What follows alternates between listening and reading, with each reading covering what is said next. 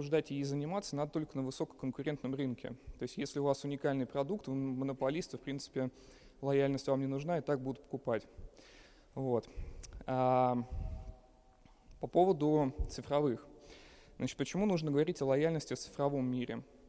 Вот э, я смотрел предыдущую секцию. Вот кто сейчас держит телефоны в руках? Поднимите их, пожалуйста, просто вот так вот. Угу.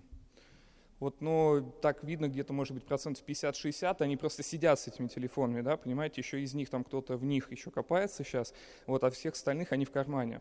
Вот, это уже цифровизация, и, собственно говоря, поэтому а, мы говорим о лояльности в цифровой среде, и цифровая среда выходит на первый план. Как же измерить лояльность?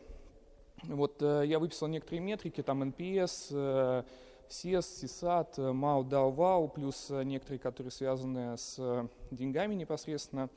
И когда какие-то подразделения или компании начинают заниматься лояльностью, первый вопрос это как эту лояльность монетизировать.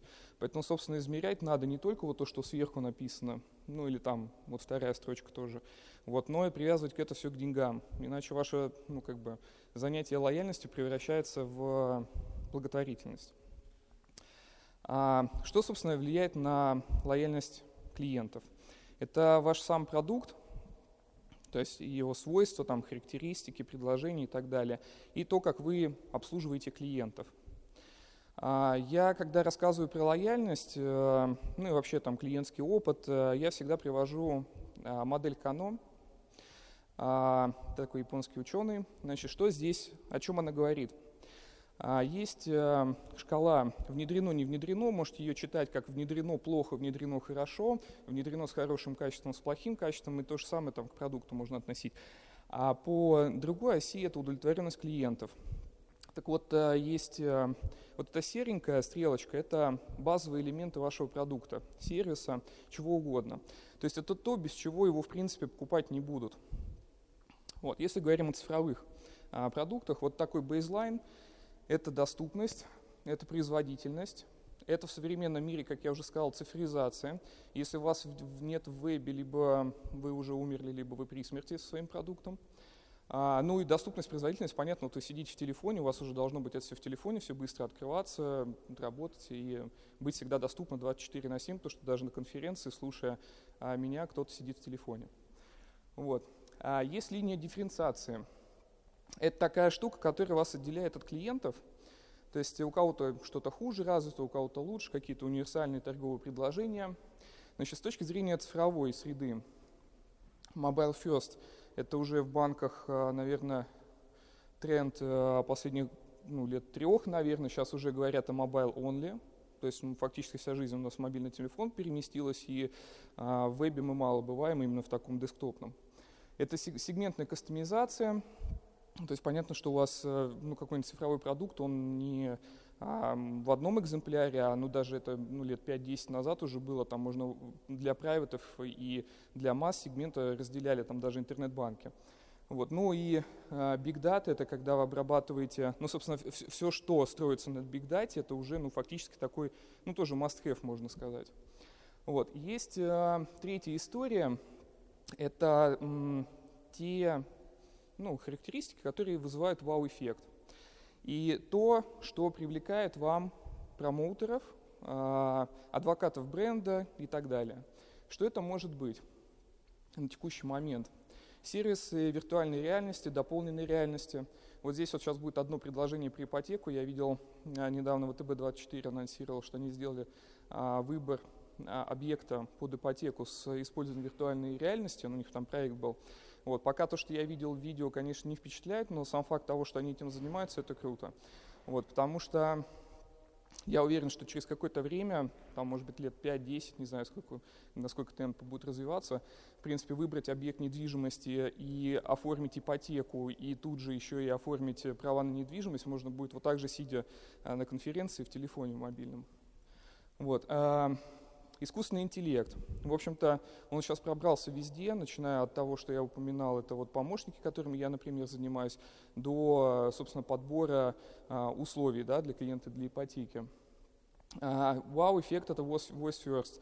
А, это тоже тенденция и тренд, собственно говоря, текущего дня. Это многочисленные виртуальные ассистенты, голосовые ассистенты, это Siri, это Картана, это а, Алиса, это Олег, это Маруся. Все они окружают и нас. И моя полуторагодовалая дочка уже знает, что вот колонку, которая стоит у меня в комнате, зовут Алиса, и что с ней можно поговорить. А, Data-driven content.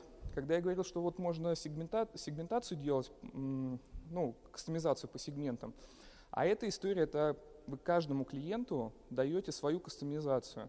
То есть вы заходите на веб-сайт, в интернет-банк, мобильный банк, и он перерисовывает вам экран, исходя из того, что он про вас знает. А, предиктивная аналитика. Ну, э, это опять же, это про, про, про отрисовку экрана, можно сказать. А, можно сказать пример, а, когда вот, например, в Сбербанке клиент а, карточку заживал банкомат, и он звонит в колл-центр, то его первым делом встретит IVR, который уже знает, что карточка зажевана, и он предложит первым пунктом меню клиенту рассказать, что это такое и что с этим делать. А, какие инструменты использовать? Да, кстати, вот эти вау-эффекты. А, капитализация Volkswagen группы а, порядка 100 миллиардов долларов – а как вы думаете, какая автомобильная компания превышает капитализацию Volkswagen? Точно.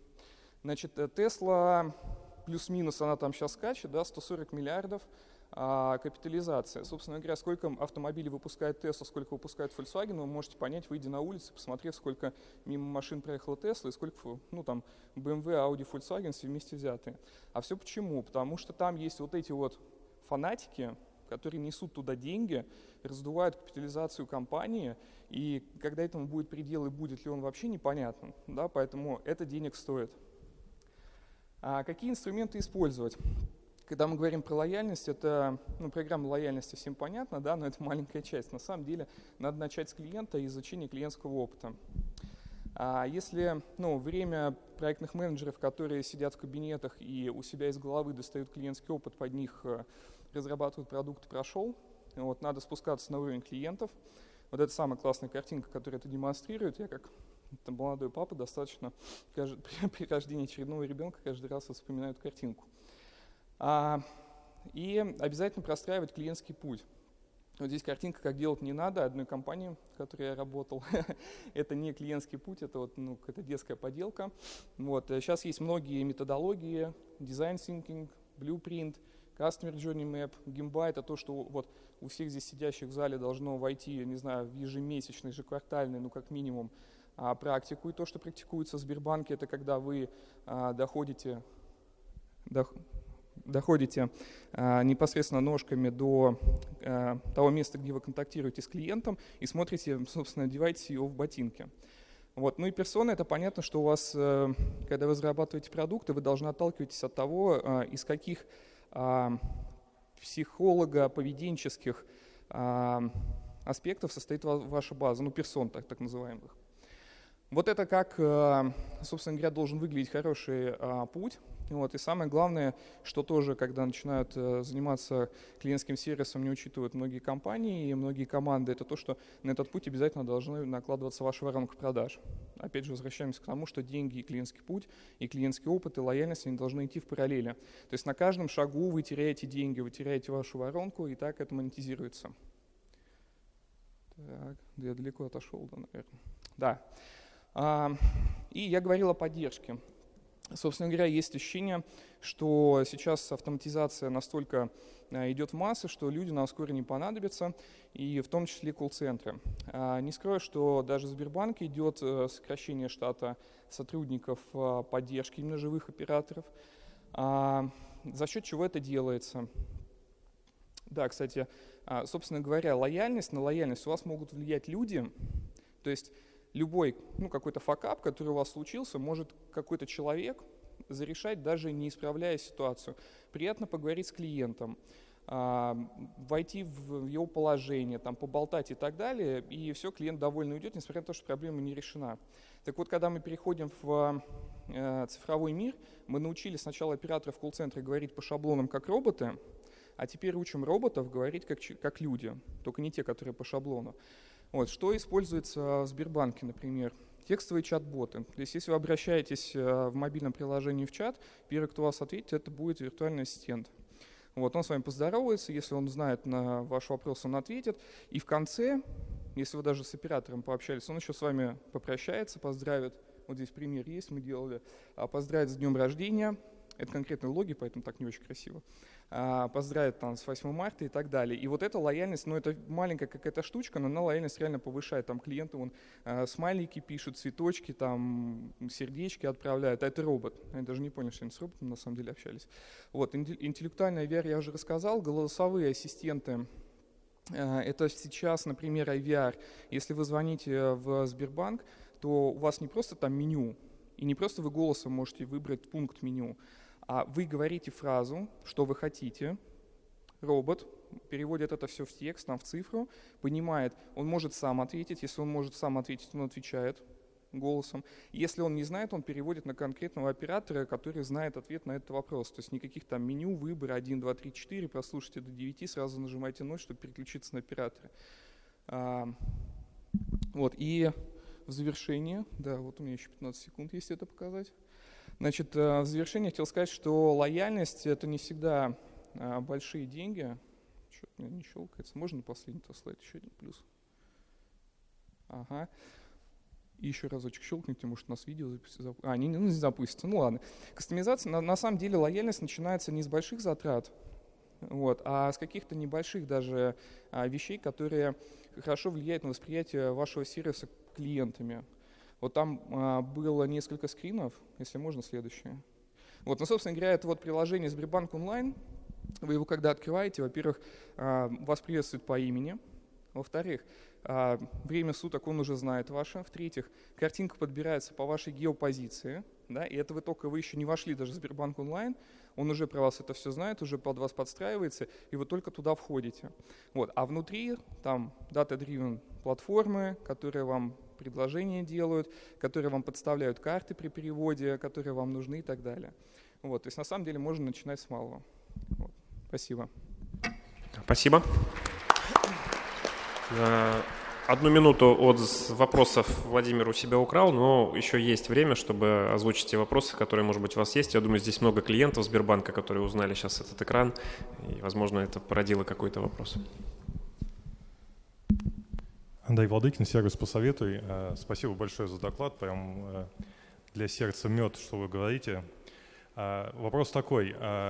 Сбер пылесосил с рынка практически всех вменяемых разработчиков и делает такие крутые разработки. По какому пути пойти другим банкам в рамках собственной диджитализации? Ждать, пока Сбербанк разработает и скопировать, версию, скопировать технологию или разрабатывать самим? А, по поводу разработчиков еще не всех, мы еще остро нуждаемся в кадрах. Вот. А второй вопрос, нужно определяться по стратегии вашей компании. Стратегия может быть три на самом деле. А, первая стратегия – вы лидер в какой-то области, вы выбираете нишу, конкурировать со Сбербанком, наверное, вряд ли, ну, абсолютное там большинство не может, наверное, по технологиям, ресурсам и так далее, кто-то может. Значит, либо вы лидер, и вы сами, ну, как бы, вопрос про ресурсы, но ответ в целом. А вы сами вкладываете в ресурсы, чтобы быть лидером, и это поддерживаете, да. Пример Тинькова, да, мы, мы соревнуемся с Тиньковым в конкретных вещах, каких-то по digital у, да. Где-то Тиньков вперед, где-то мы, но мы точно хотим его обогнать, у Тинькова это получается, потому что он сосредоточился на digital-стратегии, вот, мы в этом плане конкурируем. Вот кто вторая стратегия? Это вы, собственно говоря, ждете, пока технологии разовьются. Все мы знаем, что технологии развиваются стремительно, и также стремительно они дешевеют. Вот, и вы забираете тех технологий, которые, ну, собственно, рынок уже опробовал, да, и выбросил в массу, вы их используете. Ну и третье, вы, наверное, не идете в digital, но путь я сказал, да, что если вы не идете в digital, либо вы в предсмертном состоянии, либо скоро умрете, да. Диджитализируйся или умри. Да, да. Ну, тогда могу предложить тем, кто хочет э, использовать продукты Сбербанка, но не готов ждать, э, обратиться к нам и послушать то, что я буду рассказывать где-то в диапазоне между пятью и шестью. Спасибо за анонс. Вот. Фраза, что мы пытаемся догнать Тиньков в каких-то вещах, э, надо зафиксировать. Впервые от Сбербанка слышу в таком контексте борьбу с Тиньковым. Хорошо, еще вопросы?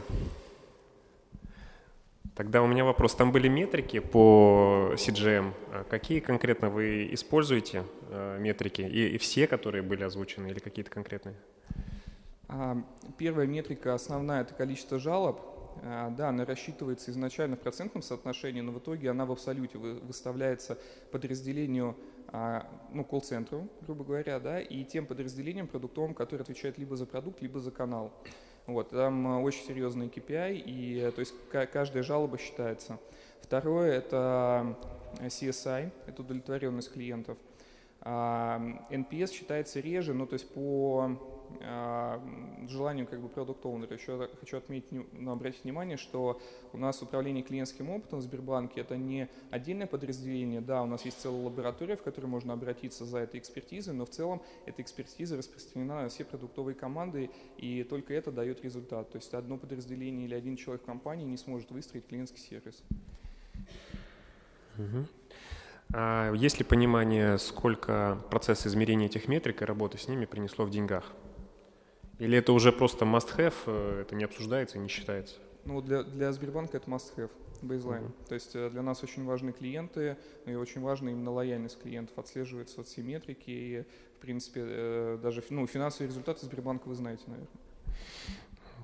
Uh-huh. Появились ли вопросы? У меня еще один профессиональный вопрос по поводу чат-бота. То есть на какой платформе он реализован? И единственная ли эта платформа во всех территориальных отделениях, ну, территориальных Сбербанках России, которых много в России? А, платформа собственной разработки, вот, при этом она периодически впитывает какие-то решения с рынка, ну, если вы знаете, там, да, покупки, там, условно, ЦРТ, например. А, вот, а, платформа единая да, для всех тербанков, и, в принципе, а, Сбербанк уходит от, от, от вот этого шлейфа, ну, в принципе, мы уже ушли, но еще что-то вот остается и в головах наших клиентов, потому что это разные банки там, и так далее. Да, какие-то еще истории остаются, но, в принципе, все новые продукты – это единый продукт для любой точки России. Ну что ж, хорошо, спасибо. Так, вопросы, которые в онлайн у нас приходят, я пока смотрю, они э, общего характера, поэтому мы конкретному спикеру их не озвучиваем, да, я их э, потом, если они будут актуальны, обязательно подниму. Вот, поэтому давайте пока двинемся дальше. Э, второй доклад у нас э, от коллег, коллеги из Промсвязьбанка Андрей Точеный «Как стать лидером, создавая конкурентные преимущества». Уже более э, так про ипотеку, но, наверное, и про технологии тоже, да? А, добрый день, коллеги. А не знаю про что. Сейчас в процессе выясним, что такое лидер. Я сначала хотел бы а, на самом деле тему подали коллеги-организаторы, и было интересно немножко оттолкнуться не от опыта к выступлению, да, а от заданной теме, темы немножко подумать на ее счет. Я не знаю, насколько можно обратиться в зал и спросить, что такое лидер в направлении ипотечного бизнеса. Вот на ипотечном рынке я предлагаю там отрезать топ-3 рейтинга и дальше, и дальше сказать, что, что определяет лидерство, лидерство банка на ипотечном рынке. Есть ли соображения? Наверное, есть лидерство по издержкам, лидерство по объемам, лидерство по марже. Да-да-да. Ну, по объему, э, наверное, с учетом существующей волатильности рейтинга топ-20, э, особенно там из месяца в месяц, можно сказать, что это ну, довольно-таки условные показатели, потому что лидеры меняются э, очень часто, особенно если убрать, там, опять же, отрезать топ-3, вот, и не знаю, для себя я как бы выбрал, мы с коллегами вот из Дельта точнее из Росбанка обсуждали, что, наверное, самое главное это устойчивое развитие, это как раз э, то соотношение издержек, доходов, э, клиентского счастья и клиентского, клиентской удовлетворенности и тех объемов, которые ты можешь в данный момент переварить. Поэтому, наверное, ну, ключевая история а, как создавать конкурентное преимущество, мы прежде всего конкурируем сами с собой, а, являясь частью ну, такого большого рынка, который очень быстро меняется и очень многофакторен. А, я, наверное, ждали от нас, э, что я расскажу о том, как мы там стали на рынке военной ипотеки лидерами, да, вот э, с Альбертом общались, и этот год там прошел под знаком военной ипотеки рефинансирования. Это концентрация на конкретном сегменте. Это не топ по объемам продаж, это не топ по каким-то издержкам, это прежде всего э, лидер для конкретного определенного сегмента в рамках конкретной определенной услуги. А, еще учитывая, учитывая то, что определяет лидерство, наверное, здесь стоит сказать о тех ограничениях и возможностях, которые у нас существуют. И э, наверное, я коротко постараюсь пройти. Сколько у меня? А, окей. Коротко постараюсь пройти по пунктам там, о том, что мы видим и как это все выглядит сейчас на рынке. А, Следующие темы у нас будут про финансовые ограничения, про наше фондирование, я так понимаю, про э, те сложности, с которыми сталкиваются банки. Наверное, доступ к финансовым ресурсам сейчас является одним из определяющих факторов. Не, далеко не многие банки могут себе позволить предложить на сопоставимом уровне э, услуги для клиентов, условия для клиентов, и как бы финансы – это одно из там, базовых ограничений. По инфраструктуре, вот сколько бы мы ни говорили про технологии, инфраструктура, количество офисов и соврем... технологии, технологичность банков, они, как правило, противопоставляются на сегодняшний момент. Мы говорим, завтра мы будем все digital, а, зачем нам нужны офисы. И это две а, немного противопоставляющие друг другу вещи, но инфраструктура все равно а, является в настоящий момент пока определяющей и банк, э, сконцентрированный на ограниченном участке э, страны, он, к сожалению, не может себе позволить развиваться ровно в том объеме, в котором это делают более большие игроки.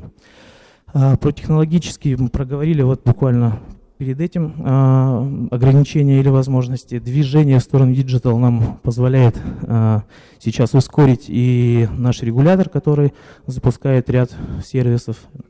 И я думаю, что в определенный момент плюс-минус э, будет э, по возможностям очень многие банки выровнены и получат одинаковые условия, как минимум с точки зрения проведения сделки, там, оформления аккредитива или э, какого-то дополнительного сервиса. И, наверное, один из самых важных, который влияет, по моему мнению, это корпоративные ограничения. Очень тяжело а, поддерживать в головах банка, всего банка, я говорю, а, стратегию ипотечную, фокус и долгосрочное развитие. Ипотека очень а, ну, довольно-таки долгосрочная должна иметь долгосрочную стратегию и не имея ее в голове как э, внутри бизнеса, так и внутри банка в целом, очень э, легко попасть вот в эти качели, когда сегодня мы в лидерах, завтра мы не смогли обеспечить фондирование, послезавтра у нас увеличились издержки. И опять же, та волатильность на среди топ-10-20 банков, она как раз определяет, мы видим примеры, когда банк там, в течение полугода, находясь в лидерах продаж, уходит там, на 3, 4, 5 строчек ниже, потом возвращается. А, по своему опыту могу сказать, что это немаловажное влияние оказывает как раз внутренние процессы и формирование Сергея Гордейко, если... Нет, да, сейчас для него это любимая тема формирование э, в банке культуры, понимания ипотечного бизнеса и то, как банк видит эту продукт у себя. Так в чем же фокус?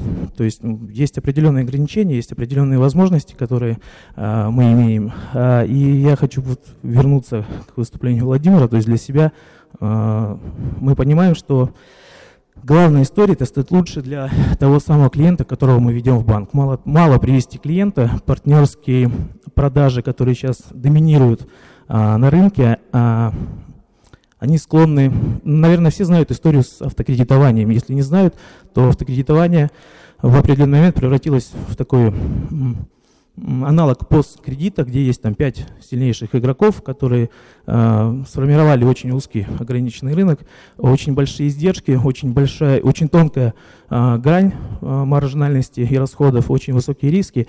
И ну, на сегодняшний день этот рынок он очень тяжелый для входа, и, наверное, нет смысла туда вообще сейчас двигаться. Ипотека э, имеет, допустим, в большинстве банков закрывает там работая на 95% с партнерской сетью, она рискует превратиться в определенный момент в такой же очень ограниченный рынок, когда все решает очень сильно партнер, банк, клиент, когда клиент становится точнее банки для клиента становятся в линеечку и по ценовым параметрам э, и по решению партнера э, предлагаются банку, ой, точнее клиенту, и вот чтобы, наверное, не уйти не уйти совсем в такую картинку, мы должны понимать все-таки, кто наш клиент, и стараться в первую очередь работать на клиента, а, не забывая, конечно, про партнеров. Вот. И э, вот э, доступ напрямую к э, сервисам банка через digital, через цифру, через офис и упрощение входа, повышение лояльности, снижение как бы, преград, это, наверное, тот самый фокус. И мы сегодняшние против нас вчерашних наше лидерство внутри, развитие э, внутри, оно должно стать определяющим. Поэтому ну, главное, наверное, бороться за своего клиента, а не друг с другом. Вот. Спасибо большое. Так, ну, Андрей сэкономил 4 минуты, поэтому он, наверное, хочет, чтобы прозвучало максимально много вопросов. Э, пока ты выдыхаешь, я первый вопрос попробую сформулировать. А, посмотрел аналитику а, значит, за 2019 год. А, у Промсвязьбанка самый большой показатель по доле рефинансируемых э, кредитов. Да, Это военная ипотека. А? Она и военная ипотека сформировала. Военная ипотека. Все-таки что вы видите с точки зрения рефинансов вообще в 2019, в текущем году? Угрозу или возможности для ипотечного бизнеса банка? Вы знаете, наверное, прежде всего возможности.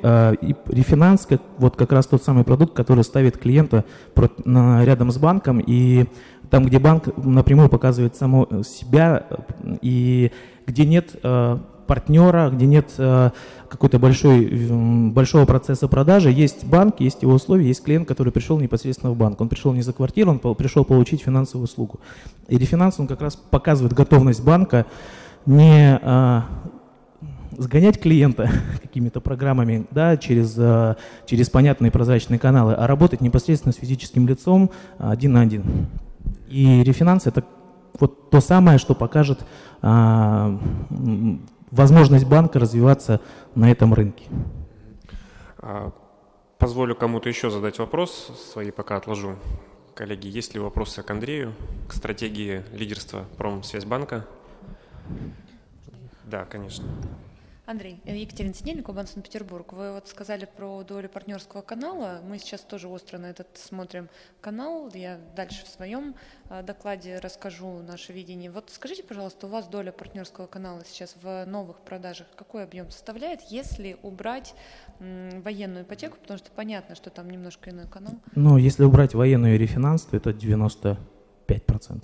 То есть все остальные клиенты, которые приходят к вам по военной ипотеке, они приходят самостоятельно? Военная ипотека там э, рефинанс 100% самостоятельно, а в первичная продажа там микс идет. А опасность не видите себя для себя сейчас в 90% партнерского канала иных? Что Видим. Я как раз, да? да, именно об этом говорю, что а, а нужно... Вот фокус берете, если не секрет, э, возможно, иной канал. Какой видите фокусом развития? Альтернатива Ну, смотрите, это сейчас, наверное, нет иного, кроме как э, цифра, кроме mm-hmm. как э, онлайн, кроме как напрямой доступ к банковским сервисам на удобных, с помощью удобных инструментов. Можно еще такой провокационный немножко Конечно. вопрос? А, смотрите, мы тоже подступались к военной ипотеке. Для нас, э, как для банка, который знает, что первичка там выдается 40 минут, вторичка до двух с половиной часов мы там максимально сократили это время. Военная ипотека – это серьезная подготовка и серьезная выдача и длительное ожидание денег. В чем экономика вот в этом продукте для вас, если там ни страховых, ни комиссионных особо нет э, вещей, где заработать? В чем для Смотрите, вас… Э, так, к сожалению, наша, наша экономика позволяет нам зарабатывать э, даже на процентном доходе. Почему к сожалению? А, я сказал, к сожалению, к счастью, простите, да, я... я... Вот, к счастью, конечно же, к счастью. Но э, я, я хочу обратить внимание, что мы, допустим, рефиним мы сейчас за один день. Мы отрефинансировать военного можем за один день.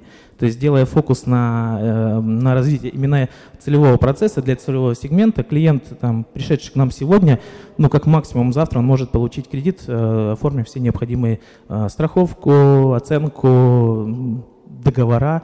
То есть, может прийти утром, оформить вечером принципе, э, продукт э, реф военки, не хочу рекламировать сейчас, прибежите тоже. Вот, да. Он позволяет довольно-таки быстро а, проводить сделку. А классическая сделка по военной ипотеке, она в принципе а, усложняется только взаимодействием с Росвоенной ипотекой. Понятно, да. Вот, и мы активно с ними работаем по оптимизации данного ну, процесса. Вы видите экономику в данном процессе? Да, мы видим экономику. Но мы вынуждены ее искать, находить и, и работать. Или, к счастью, не вынуждены?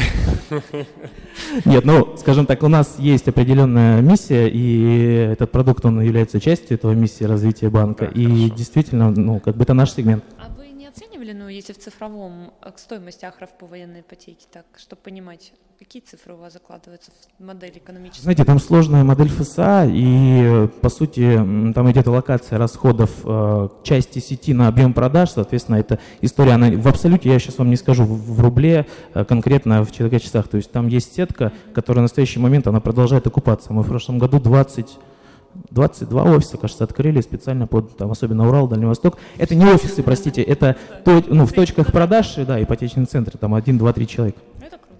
А, Но мы к середине этого года выйдем на полностью покроем расходы. В продолжении тезиса, вот просто с языка вопрос э, снимаете, Андрей. А, был там слайд, э, ну, они такие у вас аскетичные, Лакиничные, да. Если я... я уловил правильно тезис, а вообще видите ли вы возможность развития ипотеки для себя, сокращая издержки на инфраструктуру? А, конечно. А расскажите поподробнее, как? А, ну, у вас. Ну, мы опять же возвращаемся к, возвращаемся к цифре. Мы э, сейчас с э, некоторым партнером с одним сделали процесс э, оформления доп. некоторых продуктов и услуг э, на месте в офисе через там marketplace небольшой сформированный. А, мы видим это в оптимизации внутренних процессов а, сопровождения, а, оформления сделок, подготовки документов. И, наверное, самое главное мы видим в сокращение издержек в том, как мы приводим клиента в банк. Да? То есть э, в тот путь, который сейчас есть, он может быть оптимизирован, прямые, а, прямой контакт с клиентом а, через там, лендинги, через кабинеты, через смс как минимум, или в соцсети, мы, точнее не соцсети, а с мессенджера, да, это, наверное, ключевое. Так, ну, да, пожалуйста. Добрый день, коллеги. Барбаш Оксана, отдел ипотеки, агентство недвижимости на Петровке. Андрей, вы сказали о том, что видите угрозу, что 90% входящих клиентов – это партнерский канал. Вот я как партнер хочу уточнить, в чем же вы видите Мы боимся разучиться э, видеть клиента лицо, в лицо на входе. Мы видим, э, в партнерке мы видим клиента уже на сделке. Продажа, э, как правило, первичная продажа, предпродажа осуществляется партнером. И э, когда ты… Э, конкурируешь прежде всего за внимание партнера, ты начинаешь немножко терять фокус клиента. Ваш, твоим клиентом становится партнер прежде всего, и потом уже клиент. Вот это хорошо, это надо развивать, но при этом нужно не забывать, что клиент потом с нами остается на 15, там, 10-15 лет. И, наверное, вы успеете познакомиться. Мы успеем познакомиться, да. Ну, то есть вы успеете с ним познакомиться, а от партнера вы получаете все-таки качественного клиента Конечно. и уже более комплект, ну, Упака, да, упакованную да, заявку. Да, упакованную заявку, сформированную, да. Ценность партнера, она Нет, она ни, ни в коем мере, я ее не уменьшаю, это я... Спасибо но, за научи... очень хороший да, вопрос. Да, научиться учиться работать напрямую с клиентом, мне кажется, очень нужно. И можно микрофон Антону еще? Мне еще две с половиной минуты осталось, по-моему. Не, на самом деле он уже отсчитывает в красную, да, то есть мы идем. У меня даже сразу два время позволяет, да. Вот если возвращаться к военке Рефину, а, ну, уже год вы даете, прям а, эта история массовая, видно. А какая доля клиентов, которые э, в итоге не оформили залог по рефину? Там же нет никаких штрафов э, за неоформление обеспечения. Это первый вопрос. А второй, э, собираетесь ли вы отказаться например, от анализа рисковой составляющей по этим клиентам. Ну, например, вообще не анализировать кредитную историю и просто вот выдавать, потому что это участник НИС. Если ну, вы знаете, анализ там, я начну с рисковой истории, там просто все. Там по факту мы отказываем даже на скорее тем, кому бы э, мы не открыли даже счет. Ну, просто там настолько лайтовая эта история, настолько мы смотрим по стоп-факторам, что уровень отказа, он там стремится к какому-то небольшому числу. А, при этом у нас все равно остается риск выхода из низ клиента, и есть риск, что через э, несколько лет мы останемся с клиентом один на один без роста военной ипотеки. Поэтому совсем отказываться нет, но превратить этот продукт из кредитного процесса ну, в простой операционный, который, который в принципе а, сродни открытия счета, оформления дебетовой карты, я думаю, что это реально. То есть прийти к такому простому, простому процессу. А что касается недооформления, да, мы на старте сталкивались с этой проблемой. Сейчас есть определенный а, лаг по времени между тем, как мы добежали до клиента, но в общей массе это как бы допустимый параметр, то есть мы снижаем и работаем там, с, с самим клиентом. Ну, скажем так, административными мерами нет, но организационными мерами да. То есть то, та доля, которая есть, она, в общем-то, минимальное влияние оказывает на нас. Через микрофон.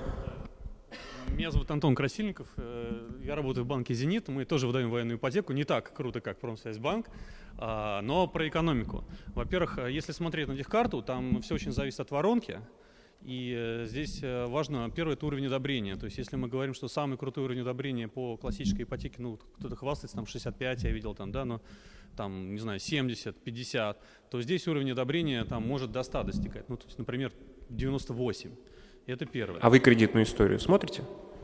Нет, мы смотрим кредитную историю, но подходим а, так же, как Андрей, то есть мы отказываем только прям по некоторым программам, где мы понимаем, что мы скоро один на один с этим заявщиком можем остаться. Но если мы говорим о классическом участнике НИС без собственных средств, то влияние кредитной истории заемщика или его долгов ФССП это прям минимальное значение имеет. Поэтому уровень одобрения может достигать 98-99%. Это первое, это прям влияет на экономику разительно. Если прям в техкарте поменять эту циферку, там прям сразу все меняется. Второй это крейт. А, ну, не секрет, по военному крейт гораздо выше, чем по любой классической ипотеке. А, он может достигать, э, скажем, вот так э, невынужденно ну, допустим, 68%, 64%. Это намного выше, чем э, среднерыночные по классике. А дальше, кроме себестоимости выдачи, есть еще такая история, как cost of risk. И все-таки PD там гораздо ниже. Это первый показатель, который прям бросается в глаза. Второе, там значительно ниже LGD, как факт. Так, хватит рекламировать. А, Причем пусть все. На самом деле этот продукт очень тяжелый в запуске, это правда. Э, он требует больших доработок в системы, э, ВБС банков, кредитный конвейер, в обучении персонала он длинный, он требует большой партнерской работы, он требует э, обучения персонала прям вот пошагово, это правда.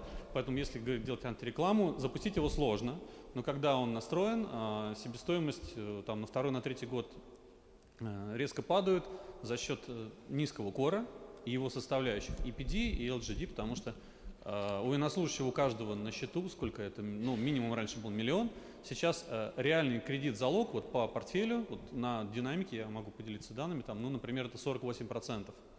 Вот, по факту. Да, uh-huh. То есть э, риск не получить свои деньги э, в случае дефолта СМЧика даже уволенного, он прям минимален.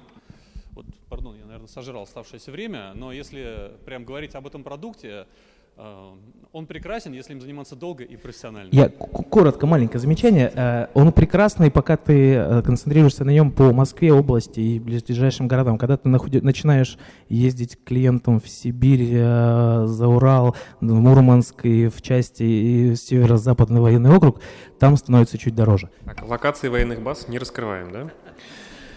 Э, спасибо большое за выступление. Видно, что здесь есть прям профессионалы военной ипотеки. С большой любовью об этом рассказал Антон. Поддержал Андрея, спасибо. У нас небольшие перестановки выступающих, и следующий у нас э, спикер это Иван Баймишев, Газпромбанк. Э, Иван нам расскажет про современные принципы партнерской работы. Это к вопросу, который действительно возник в предыдущем выступлении. Угроза это или возможность. Выбор оптимального решения для партнерской работы. Да, Иван? Да, все верно. Всем привет.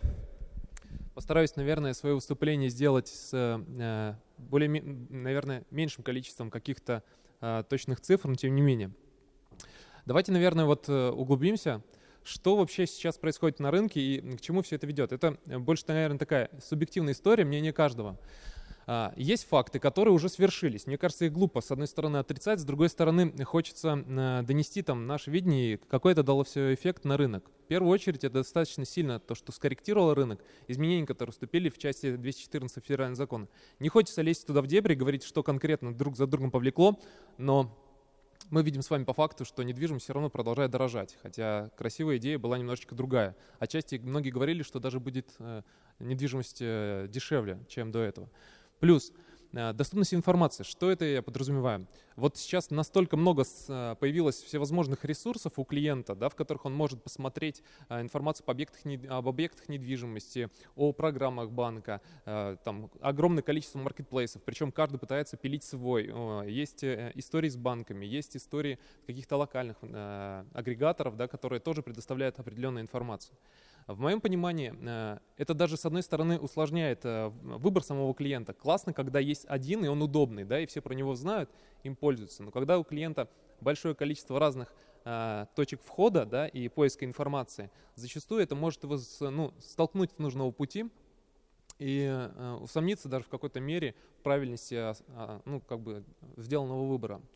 А, также не стоит забывать о том, что у нас уже не первый год снижается покупательская способность у населения.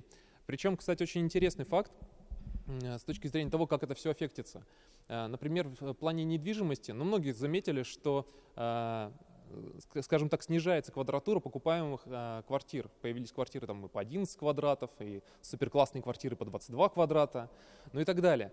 При этом это не только, наверное, еще и с этим связано. У нас все-таки поколение Э, растет немножечко другое, и люди стараются более рационально подходить, в том числе к покупке недвижимости, начинают смотреть объекты, которые будут удовлетворять именно потребности с точки зрения минимализма, да, стараются использовать э, максимум пространства, которое там дано в недвижимости, поэтому они стараются э, даже в каких-то моментах по компактнее жилье смотреть. Плюс накладывается история с снижением покупательской способности. Плюс также мы все видим, это прямо очевидный тренд, идет снижение ставок по ипотеке, причем что интересно, оно как само происходит, так и э, государство старается подогреть заново спрос, э, соответственно, увеличить, э, скажем так, вот эту вот отчасти снижившуюся покупательскую способность за счет дополнительных каких-то программ субсидирования, таких как там дальневосточная программа, там для детей-инвалидов, еще что-то. Это все на самом деле очень классно, но это то, что происходит уже, собственно говоря, на рынке. К чему это я считаю важным и почему это нужно было э, проговорить. Э, сейчас, кстати, наверное, рано забежал. Вообще поведенческое настроение людей, оно меняется, да, и сам клиент меняется, это тоже все, наверное, ощущают, все понимают, об этом уже сто раз говорили на подобных конференциях, о том, что все диджитализируются, все идут в это направление, действительно так, с этим, как правильно коллеги из Сбербанка сказали, а если ты не там, то ты э, где-нибудь рядом, вот, и тоже хотел выделить этот факт люди стали черпать информацию э, из э, мобильных гаджетов. В основном, если разбирать мобильный телефон, то 73 миллиона человек, сейчас, наверное, даже уже побольше, именно э, черпает контент в интернете с помощью телефона. Это огромная аудитория, действительно. Вот я тоже хотел там зааплодировать, сказать, да, я с тобой в одной лодке. Действительно, больше половины населения уже сейчас свою жизнь представляет без телефона. И это тоже все сказывается на то, как мы с вами там, удовлетворяем свои потребности, например, в плане выбора объекта недвижимости, как, соответственно, сам вот этот поиск происходит. Это тоже, на самом деле, очевидные факты. Но интересно еще и другое. Как бы на этом история не останавливается, то, что такое большое количество людей.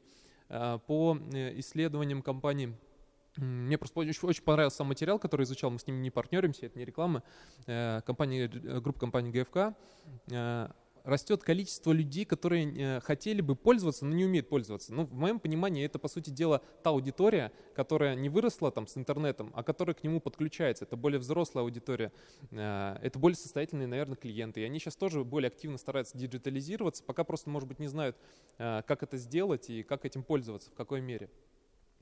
И все вот это, вот, как я уже сказал, очень сильно меняет поведенческое настроение. Вот в нашем понимании работать э, с партнером нужно начинать немножечко даже раньше, нежели в классической манере. Обычно в банках как это происходит?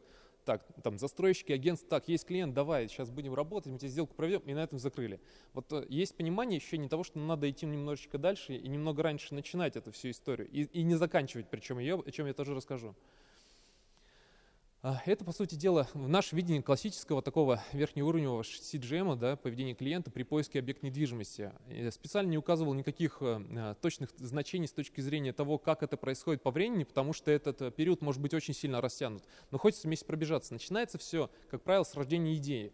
Раньше у нас как это происходило? Я не знаю, ну, там, э, приехали в Москву, нужна квартира, четкая потребность, да, соответственно, все понятно. Сейчас люди стараются и как-то Э, может даже ментально воспринимать информацию чуть по-другому. Идея зарождается в Гугле, в Ютубе, там, в Инстаграме, в Фейсбуке, когда люди видят э, э, что происходит в окружении, там на районе начали строиться какие-то новые объекты, еще что-то. Это все равно косвенно влияет на сам выбор и его немножечко толкает. Соответственно, дальше, когда он развивает идею, он уже начинает общаться там, с друзьями, коллегами, возможно, какие-то обстоятельства, случаи подталкивают его на это. И вот дальше идет э, тот момент, э, который, ну, все, наверное, знают, о котором часто все говорят, это поиск объекта в формате «я сам». Да, вот он такой самостоятельный, классный, он идет в ЦИАН, идет э, коллегам там, в Яндекс недвижимость, в Авито, начинает сам выбирать объект. И вот когда он уже не может выбрать тот объект, который ему понравился, он начинает, собственно говоря, сам его скажем так, не сам, а уже с помощью профессионалов этого рынка искать, это там застройщики, агентства, начинают к ним обращаться. Тот момент, когда обычно банки начинают коммуницировать с партнерами, э, ну, в основном, ну и в конце концов выбирает банк, э, нас, например. После этого завершается сделка чему этот я пример привел? Мы видим, и есть ощущение, понимание того, что вот этот вот путь вместе с клиентом надо проделать немножечко раньше. Нужно вообще идти в зарождение идеи. Но зарождение идеи не идти с точки зрения, ты будешь брать ипотеку, э, ты будешь брать там, э, покупать объект, обязательно с нами. Надо чуть-чуть идти с другим все-таки посылом. У клиента должно быть вот это вот, знаете как, сила бренда. То есть она тоже играет не, не последнюю роль, и касание с клиентом должны быть даже вот на этом этапе. То есть мы понимаем, и многие банки тоже понимают, что нужно промотировать и продвигаться, и работать уже вот на этом этапе. То есть делать совместные коллаборации там, с э, э, теми же самыми инстаблогерами, там, с э, обзорщиками, которые делают, там, э, я не знаю, рассказ про новостройки и так далее. Потом, например, если идем чуть-чуть дальше, в поиск объекта, когда уже непосредственно с этим сталкивается и с этим работает. Да даже можно, кстати, раньше найти, начать развитие идеи. Э, надо работать с аудиторией и с силой бренда для того, чтобы, опять-таки, люди делились опытом. И вот было сказано по поводу превосхищения ожиданий клиентов, вау-эффект, чтобы это тоже работало на привлечение работы с клиентом по поиску объекта недвижимости я сам. Есть понимание и ощущение того, что надо в эту историю банкам тоже идти. Но этот путь, э, многие здесь присутствующих, я знаю, что, например, работают с ребятами из Яндекса, из ЦИАНа, и с Авито кто-то э, там коммуницирует из коллаборации. Это ранний клиент, он еще не подгретый именно обстоятельством. Он, он завтра не купит квартиру, может полтора года идти. Но уже тогда банки могут строить э, совместную какую-то историю и закрывать какие-то потребности самого клиента, показывая определенный сервис. Такие истории, как вот, я не знаю, там у ребят из Дельта Кредит, например, э, был раньше портал, где можно было объект недвижимости выбрать. Там у ребят э, из открытия тоже что-то подобное было. Вот это примерно то, что я хочу сказать. И, соответственно, э, самое интересное, вот завершение этапа сделки, вот все почему-то стараются и идут в историю, что все, дошел до этого этапа, про клиента забыл. Мы понимаем, что надо с партнером идти дальше. После того, как ты закрыл сделку, на самом деле она должна, вот, вот эта вот э, э финальная точка с машинкой домом, она должна вернуться к зарождению идеи. Потому что дальше ты должен превосхитить вот эти ожидания самого клиента, сделать с ним дополнительно какую-то историю, продать ему сервис, продукт, для того, чтобы он стал твоим фанатом и дальше начал тебя форсить, продвигать в кругу своем, там, да, и становиться вот тем человеком, который там в, в общении с э, друзьями, с людьми что-то рекомендовал.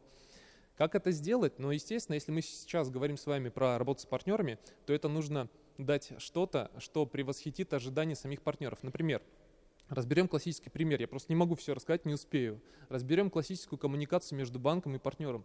Это работа с ипотечными заявками, с ипотечными клиентами. Мы вот считаем, что не нужно бороться там с рынком, рынок сам к этому придет.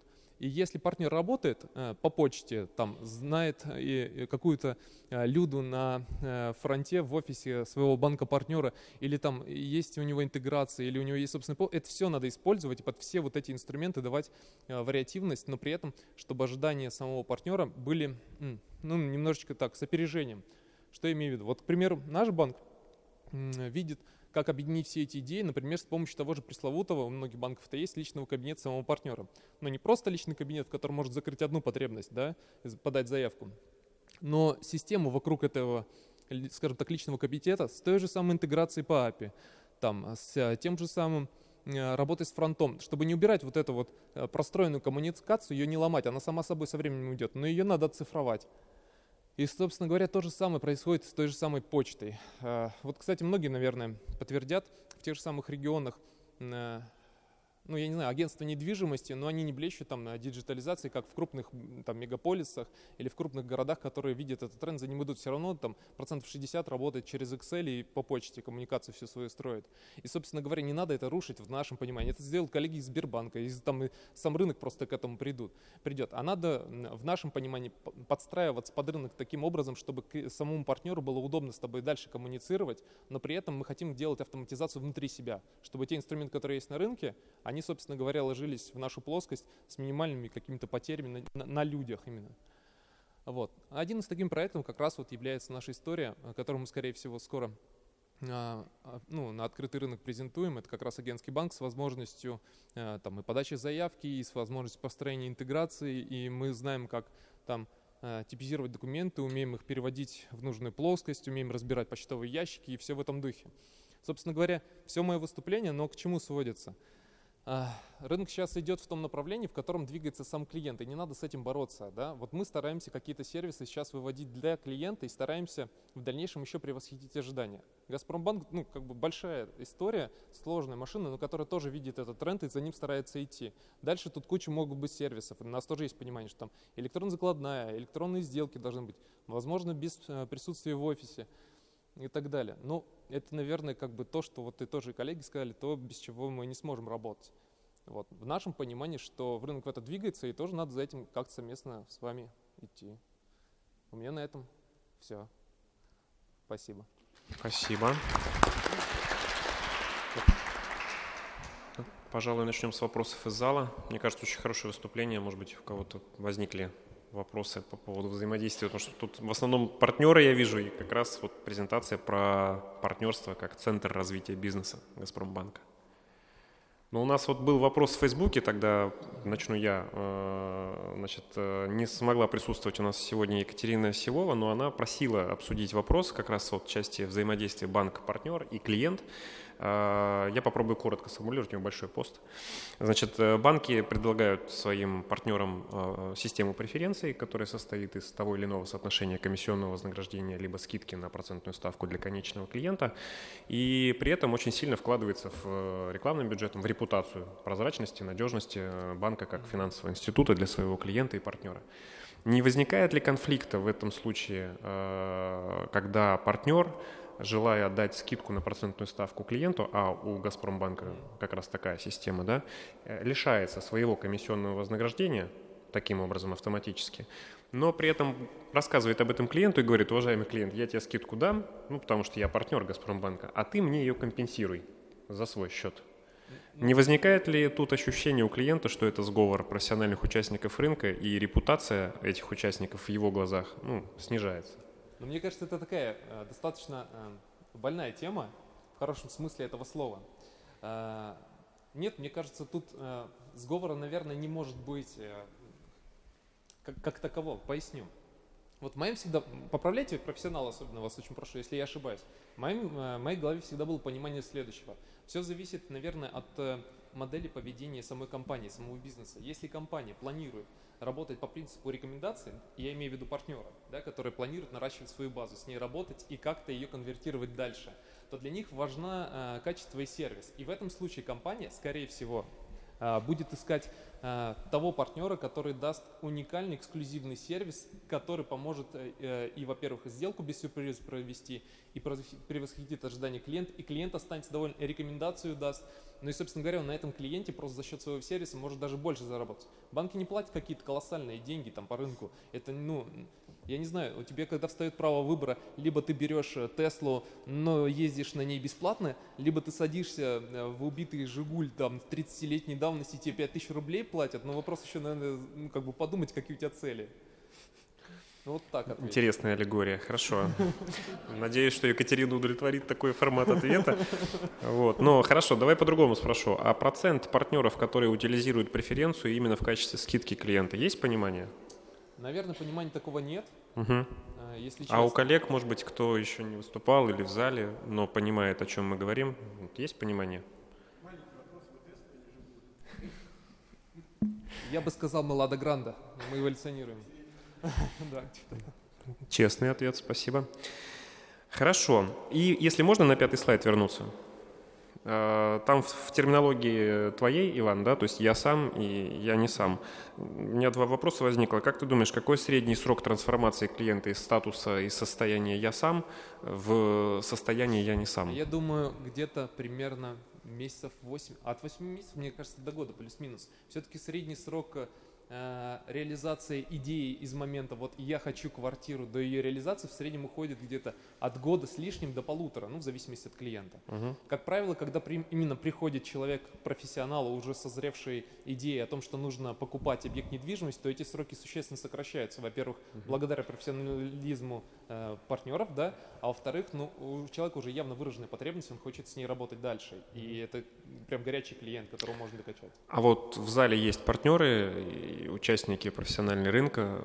Ваши ощущения, если кто-то хочет высказаться, вот срок, средний срок трансформации. Ведь многие из э, агентств недвижимости тоже работают с уважаемыми агрегаторами Авито, ЦИАН, Яндекс Недвижимость. Угу.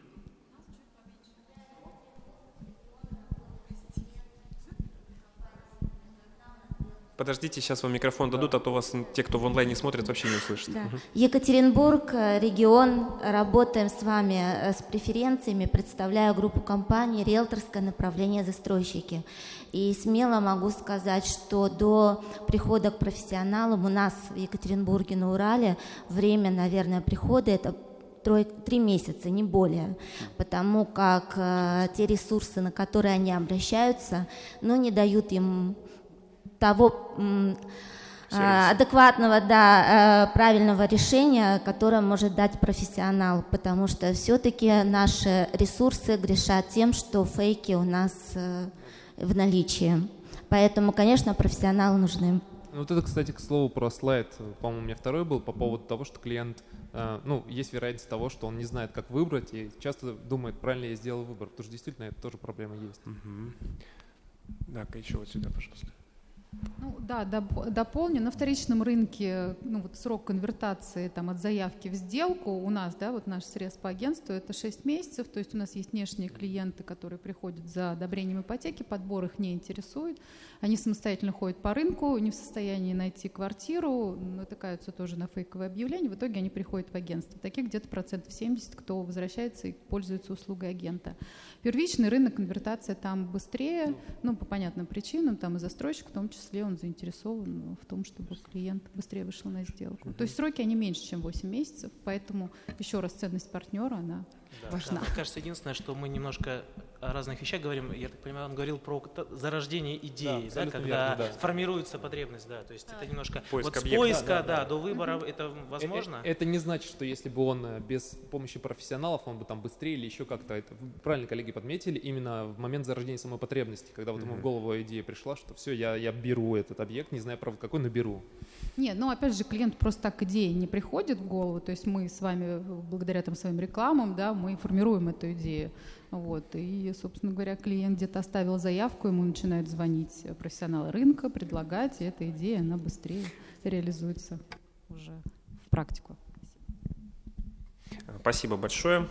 А, появились ли вопросы? В онлайне у нас э, не вопрос, а утверждение. Я не буду его транслировать. Речь идет про то, что снижается ли все-таки квадратура продаваемых квартир или нет. Вот не согласны некоторые наши зрители, они говорят о том, что не снижается среднее, потому что иначе пришлось бы строить инфраструктуру больше, больницы, школы, а этого не происходит.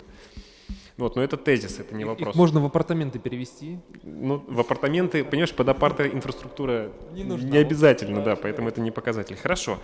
Спасибо большое, Иван, очень хороший доклад. Давайте пойдем дальше, чтобы оставаться тайминге. Следующий спикер – это единственная да, девушка среди сегодняшних наших э, спикеров секции, Синельникова Екатерина. Отсюда еще более горячие, наверное, аплодисменты. Банк Санкт-Петербург. А, тем более, что Екатерина поднимает ну, такую больную тему, на самом деле близкую для вот, всех банковских коллег, наверное, в зале. Это как повысить эффективность ипотечного бизнеса для банка. Маржа – больная тема. Акционеров банков я тут не вижу, но вот банкиры, которые действуют в интересах своих акционеров, наверное, очень э, откликается эта тема у них. Даже в названии боль, поэтому все правильно. Э, Екатерина Синельникова, Банк Санкт-Петербург, э, уже, наверное, неоднократно эту тему поднимала, поэтому э, меня любят вызывать именно поговорить о марже, о доходности. Вероятно, очень много есть желающих послушать наш опыт. Потом дополнительно после доклада всегда я слышу какие-то вопросы, мнения. Не все со мной согласны, не все поддерживают, но хорошо, что большинство все-таки на моей стороне. За нашу маржу. Давайте так немножко коротко о банке. Я несколько раз была на выступлениях, многие знают, но почему-то вот в последнее время мне все больше вопросов задают, почему никогда не рекламируешь свой банк дополнительно. Прорекламирую. Значит, мы крупнейший коммерческий банк в городе Санкт-Петербург. Э, у нас стоит в презентации 25 лет успешной работы. У нас в этом году мы в октябре отметим 30 лет успешной работы в, э, на рынке. Год, э, год за пять, потому что, да? Год за пять, да. Значит, эм, у нас э, основной акцент, если говорить, э, понятно, что у нас и корпоративный блок очень крупный, э, и розничный блок крупный, и стратегический продукт у нас всегда был ипотека. На сегодняшний момент, это уже во всех источниках, у нас порядка 70 миллиардов рублей скопленный портфель, мы имеем несколько успешных опытов секретизации на рынке недвижимости, и, наверное, нашими такими отличительными продуктами для рынка, почему нас знают, являются наши аккредитивы, мы являемся топовым банком для Санкт-Петербурга, а для некоторых ключевых партнеров и в Москве, которые предлагают свой продукт аккредитивы. Мы достаточно много знаем об этом продукте. Первые запустили успешный опыт работы, а, перевод всех денег, которые лежат в сейфовых ячейках, в искроу счета на вторичном рынке. Запустили искроу счета на первичном рынке, работаем с проектным финансированием, поэтому если говорить о рынке недвижимости, то мы достаточно много знаем уже сейчас. В банке нашем, мы, наверное, в городе нашем, мы сейчас один из тех банков, когда клиенты входят в прямую сделку без ипотечных средств, и когда у них возникает э, желание продать или купить квартиру, первое, что у них сейчас возникает и у агентов, слава богу, и у клиентов наших мысль, где же мы будем делать расчеты по сделкам с недвижимостью, мысль возникает у банка Санкт-Петербург, потому что мы готовим договор купли-продажи, мы предоставляем данную услугу, и сейчас уже ипотечные сделки в эскроу-счетах на вторичном рынке у нас составляют всего лишь 30%. Все остальное у нас уже клиенты и агенты без ипотечных средств, которые пользуются нашим банком как специальным а, таким инструментом для того, чтобы приобрести недвижимость. Мы немножко знаем про недвижимость даже больше, чем просто ипотечный банк. А, значит, эм, давайте немножко о боли. Значит, э, тренды которые повлияли в этом году, наверное, на протяжении двух лет уже влияют, но в 2019 году мы зафиксировали максимальное такое давление некоторых э, показателей на нашу маржинальную прибыль, подводили итоги в январе. Не так, чтобы прям сильно грустили, но понятно, что сейчас у нас э, фокус э, изменился. Почему? Потому что если говорить о тенденциях, то, наверное, в первую очередь мы ощутили изменения в маржинальности нашего продукта, Э, в том числе и из-за регуляторных изменений. Давайте, ну, наверное, по, по пунктам тогда. То расширение механизмов влияния регулятора а, на ипотеку и смещение акцентов влияния. Ну, наверное, здесь никому из участников не нужно расшифровывать, что такое ПДМ. Его все почувствовали 1 октября. А пока не почувствовали его в потреблении капитала, но мы понимаем, что нужно было срочно а, в конвейер его встроить, нужно было наладить работу для того, чтобы в случае, если такие клиенты у нас будут выпадать из норм, установленных законодательством, то, скорее всего, в июле с большей долей вероятности мы с вами это почувствуем на своем капитале. А, регулятор в том числе откорректировал наш первоначальный взнос, в начале 2019 года теперь, а, если мы выдаем с пониженным первоначальным взносом ниже 10%, мы это уже чувствуем на своем капитале, что значительно сильно наверное, в отрицательную пока сторону влияет на а, прибыль самого продукта, на рою, на маржу. А, соответственно, а, на текущий момент, наверное, эта мера была необходима нашей стране. В какой-то степени многие банки стали злоупотреблять уже закредитованностью клиента. И, возможно, нам просто нужно всем более цивилизованно подходить к этому вопросу и смотреть эм, чуть наверное, длиннее на жизнь нашего клиента в портфеле. В связи с этим, возможно, такая бы мера не была настолько же жесткой. Отсутствие у банков корректных моделей расчета прибыли продукта в условиях действующих регуляторных барьеров и скорости очень далеко не вижу. Можно мне микрофон? Я подойду, а то э, дополнительно. Да, вот так стану. Спасибо. А, отсутствие у банков корректной модели расчета прибыли продукта в условиях действующих регуляторных барьеров и скорости появления новых, незапланированных. Расскажу это о чем. А, писала здесь эту мысль. А, ну, смотрите, наверное, каждый банк имеет собственную модель расчета экономики и внедрения продукта.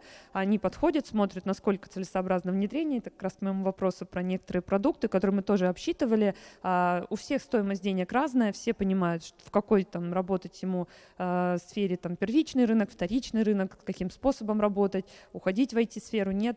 А здесь вопрос в том, что мы всегда имели четкую модель, понимали, какой продукт, с каким LTV, готовы мы его брать, с каким там cost of risk э, мы рассчитывали, и как мы будем это э, держать у себя в портфеле, в секретизацию э, все это упаковывать. Но э, в связи с тем, что у нас сейчас э, в стране происходит некоторые поправки, которые происходят достаточно динамично. Ну, давайте пример приведу, это кредитные каникулы. То есть они вошли в нашу жизнь динамично, мы о них узнали, должны были внедрить, и наша экономическая модель продукта, которая ранее была внедрена, не совсем выдерживала то, что появилось у нас в обязательстве перед банками. Если говорить, например, там, про такие вещи, как э, вы, наверное, помните, программу помощи ипотечным заемщикам, та же самая история. А, то есть мы запланировали получение одного дохода, э, закрутили все возможные там для себя истории.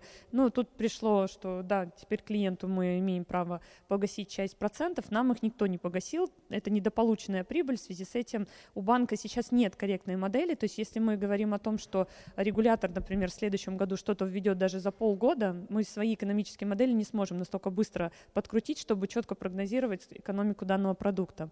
Внедрение в ипотечный процесс программ для граждан и для заемщиков банка, почему так назвали, потому что некоторые программы, если вы знаете, сейчас тоже очень полезны, я их сама всецело поддерживаю, но они не всегда про то, а, где лежит экономика у банка ипотечного.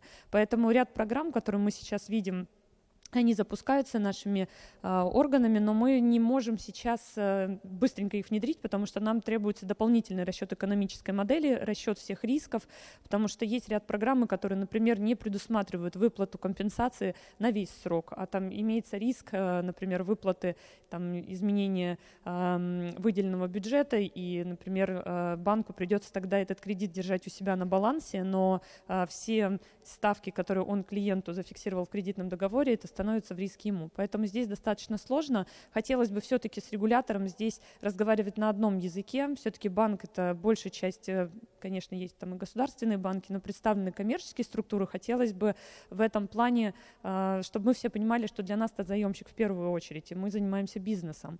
А, сверхрезервирование ипотечных кредитов из-за отсутствия ипотечной экосистемы и механизмов нужного межведомственного взаимодействия. Длинная фраза, расскажу коротко о чем.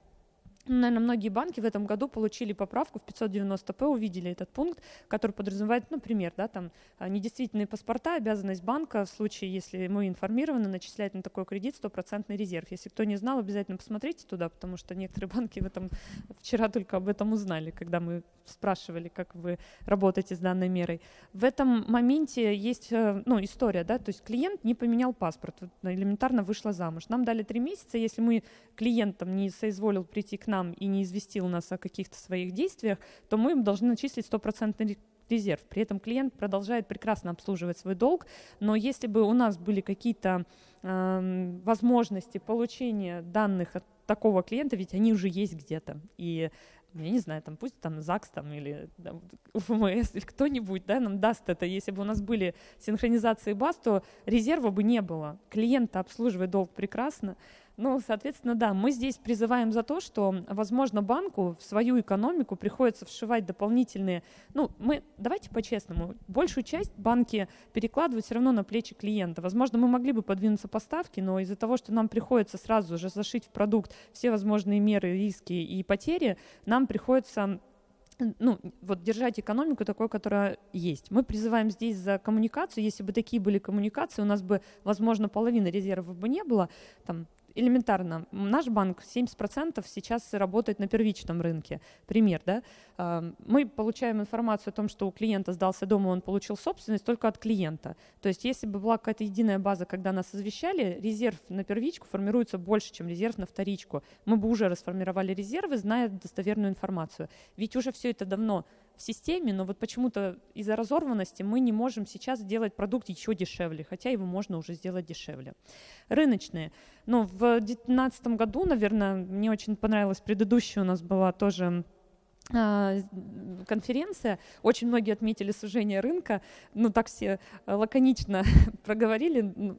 Там, да, сузился рынок, мы увидели, что ипотеки стало меньше, клиент приходит меньше, я не соглашусь, там, пусть меня закидают тапками, но э, я считаю, что у нас вышло два крупных игрока, там вышел э, Открытие банк, вышел Альфа-банк. Здесь вопрос был гонки ставок, они вошли в пятерку, значит, они забрали часть клиентов на себя, кто-то потерял, кто-то приобрел. А здесь был яркий пример гонки ставок, когда мы просто в какой-то момент понимали, что мы уже отстаем от э, топов э, там, на 2,5%, то есть это было прям демпинг, демпинг игроков. Наверное, с экономикой так э, по ипотеке по-разному на эту ситуацию можно посмотреть. Клиенты нашли свои доступные продукты, дешевые продукты. Если говорить про нас, то мы очень оперативно искали способы, как все-таки сделать. Можно было такой дешевый продукт, но вот, э, наверное, творчество какое-то проснулось. Наверное, здесь не буду говорить, очень скользко так написала момент, до использования новых старых инструментов привлечения клиента. Мы зафиксировали только, что стоимость привлечения клиента стала для нас дороже. Я не сторонник, ну, к сожалению, я знаю, что в этом зале найдутся сейчас те, кто это не поддерживает, но я не сторонник превращать рынок ипотечного кредитования а, в автокредитование. Вот эта оплата там, позда, может быть, кредитование, автокредитование, я не за оплату непонятно за что, если честно. Ну, в том плане, объясню, да, что непонятно за что. Есть определенный рынок сейчас сложившийся, есть агент, он выполняет свою работу перед клиентом, у них свои взаиморасчеты. Есть банк, у которого есть обязательство перед клиентом зафиксировать ставку, предоставить ему. Вот эта вся внутренняя история, что мы вам заплатим здесь, э, сделаем повыше, большей частью она всегда ну, аффектит только на клиента. Если банк начинает платить, он все равно будет вкладывать это в свою экономику, а значит экономику он будет компенсировать своей ставкой. Ну, другого нет, вот просто нет другой методики. Поэтому все вот эти вещи, когда мы сейчас приходим в автосалон покупать машину, я вот, например, как человек там а, предполагаю, что это цивилизованный рынок, и не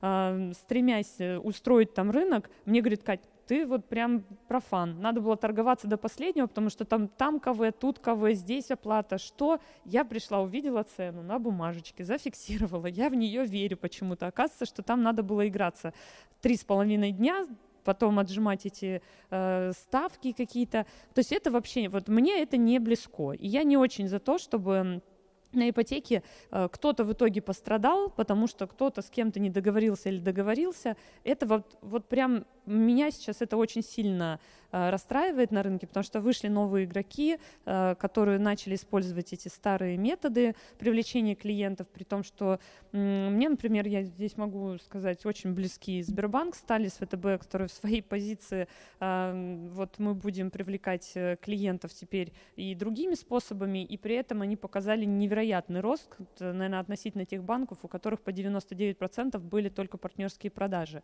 Вот ну, здесь, наверное, есть над чем подумать, и в связи с изменением вот э, как раз конъюнктуры рынка в условиях глобализации, тогда, когда клиент наш супер умный, сам все понимает, подбирает, спрашивает, за что он платит, почему такая ставка, он читает все новости, а, становится очень сложно, и не хотелось бы портить этот пока очень качественно сложившийся рынок. Новое поколение заемщиков. Ускоряйся. Да, ускоряемся, уже все. Переход в новые каналы сервиса продаж, я думаю, что все это коллеги уже подтвердили.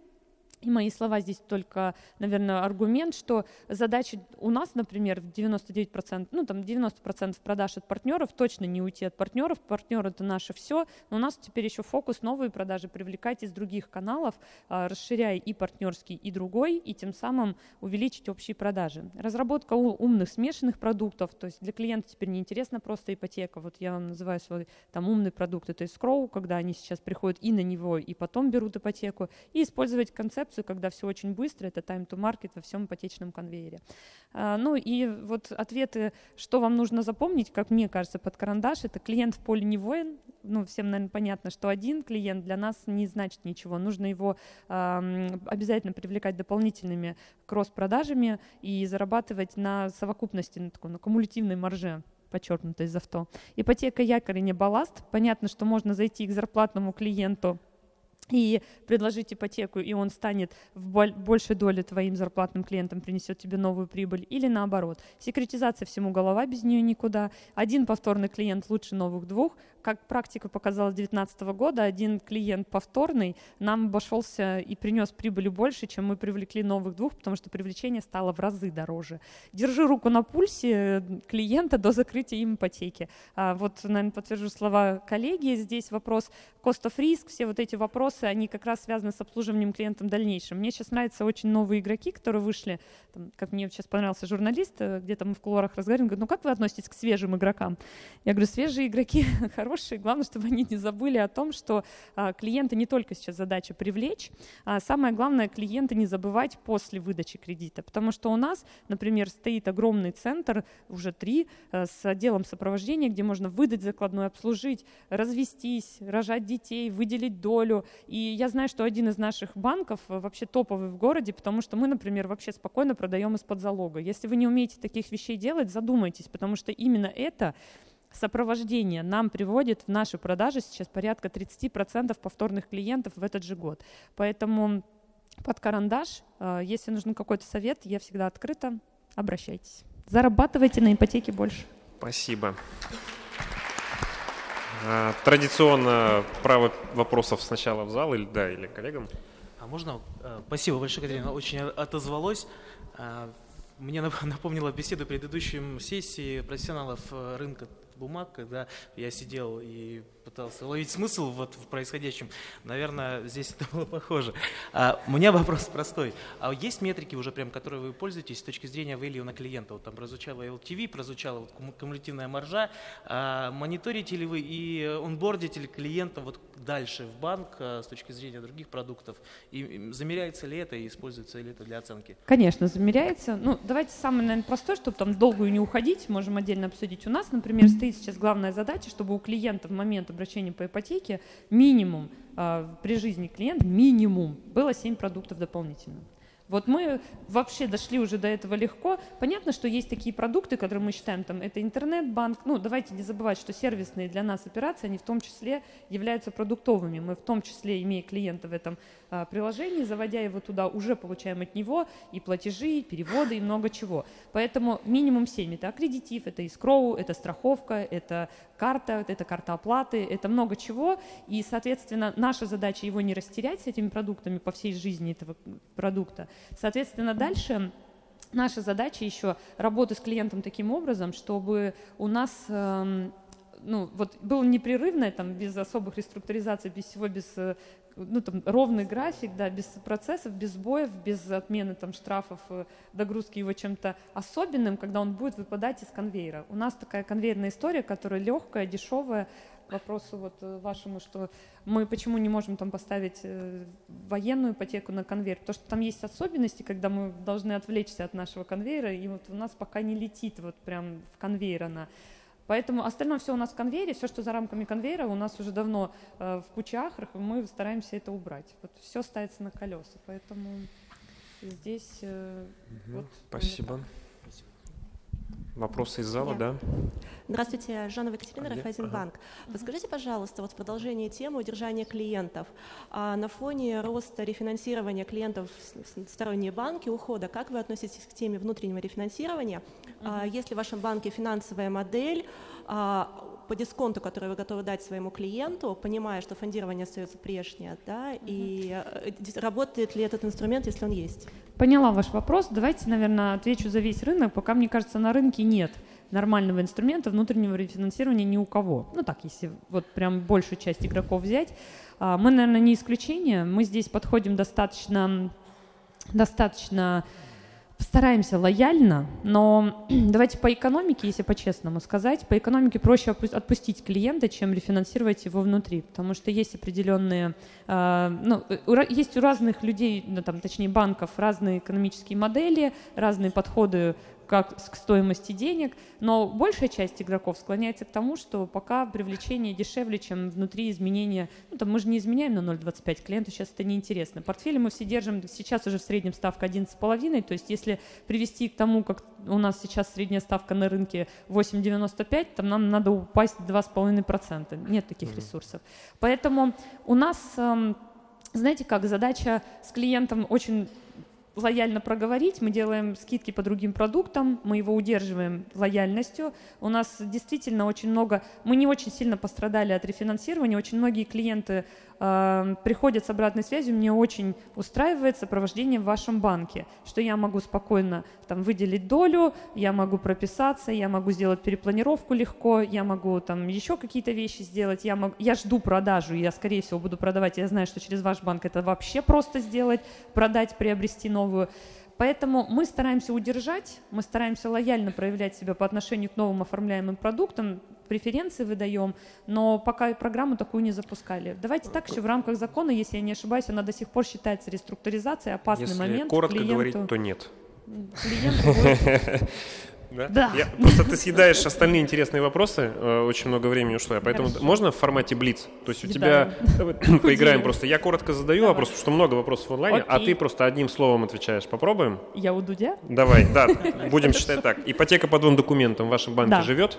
Один документ у нас. Один документ. А что касается требований ЦБ, которые могут быть изменены после мая к резервам? В июле будем думать. Будем думать. Хорошо. Какая маржа банка Санкт-Петербург по ипотечному бизнесу? Э, на сегодняшний момент, если чисто по продукту, 0,9. Это вот прям супер удачно. Ниже какой ставки рыночной банк Санкт-Петербург ипотекой заниматься не будет? Э, если маржа будет ниже 0,5. Угу. Расчетный центр по эскроу на вторичном рынке в Санкт-Петербурге зарегистрирован не на сам банк, а на юрлицо стороннее. Это нет, отпугивает. Нет, это нет, неправда. Нет. Вообще неправда. Окей, Абсолютно едем дальше. неправда. А, это цифры? не мы, это а? других. Хорошо, хорошо. А, Нас перепутали. Это у других, это у других. У нас на наш открывает третья сторона, это банк Санкт-Петербург. Хорошо, хорошо. Все, развеяло все сомнения, молодец. Цифровизация для банка Санкт-Петербург – это косты или возможность сократить косты? А, это было два года назад косты, сейчас это возможность сократить косты. А, порядка двух э, единиц э, мы сейчас отдали, не оптимизировали, а именно отдали в другое направление работы с помощью того, что запустили внутренний э, личный кабинет, собираем заявки через него, меньше заводим сами руками, поэтому вот если посчитать, прям два года назад сильно потратились, наверное, еще не до конца окупились, но уже в прошлом году отчитались, что минимум две единицы сэкономили просто на процессинге внутри. Ну, ну то есть да. что-то за два года, обратите внимание, конгрессов, да. который вот шестой конгресс угу. уже, да, за два конгресса. Первые результаты есть. Что-то поменялось, да. Хотелось Спасибо бы большое. большую динамику. Спасибо. Да, пока нет. Так, ну мы постараемся следующее выступление немножко подсократить, чтобы остаться в тайминге, насколько это возможно. Чернявский Владимир, Владимирский городской ипотечный фонд э, выступает с э, таким традиционным для Владимира докладом, да, то есть на тему актуальных вопросов развития социальных ипотечных программ. Да, добрый день, уважаемые коллеги. Я постараюсь очень медленно. Кофе, наверное, уже накрыт, остывает. А, в отличие от всех, наверное, кто здесь присутствует, практически всех, от тех, кто выступал, у нас небольшая компания, там численность наша не исчисляется сотнями тысяч, десятками и тысячами человек. 70 э, человек у нас работает, ипотека занимается, примерно 50 человек. А, мы занимаемся ипотекой, мы работаем с ДомРФ, мы партнер банка ДомРФ. А, мы строим дома в городе Владимире, ну и, соответственно, делаем все, что с этим связано.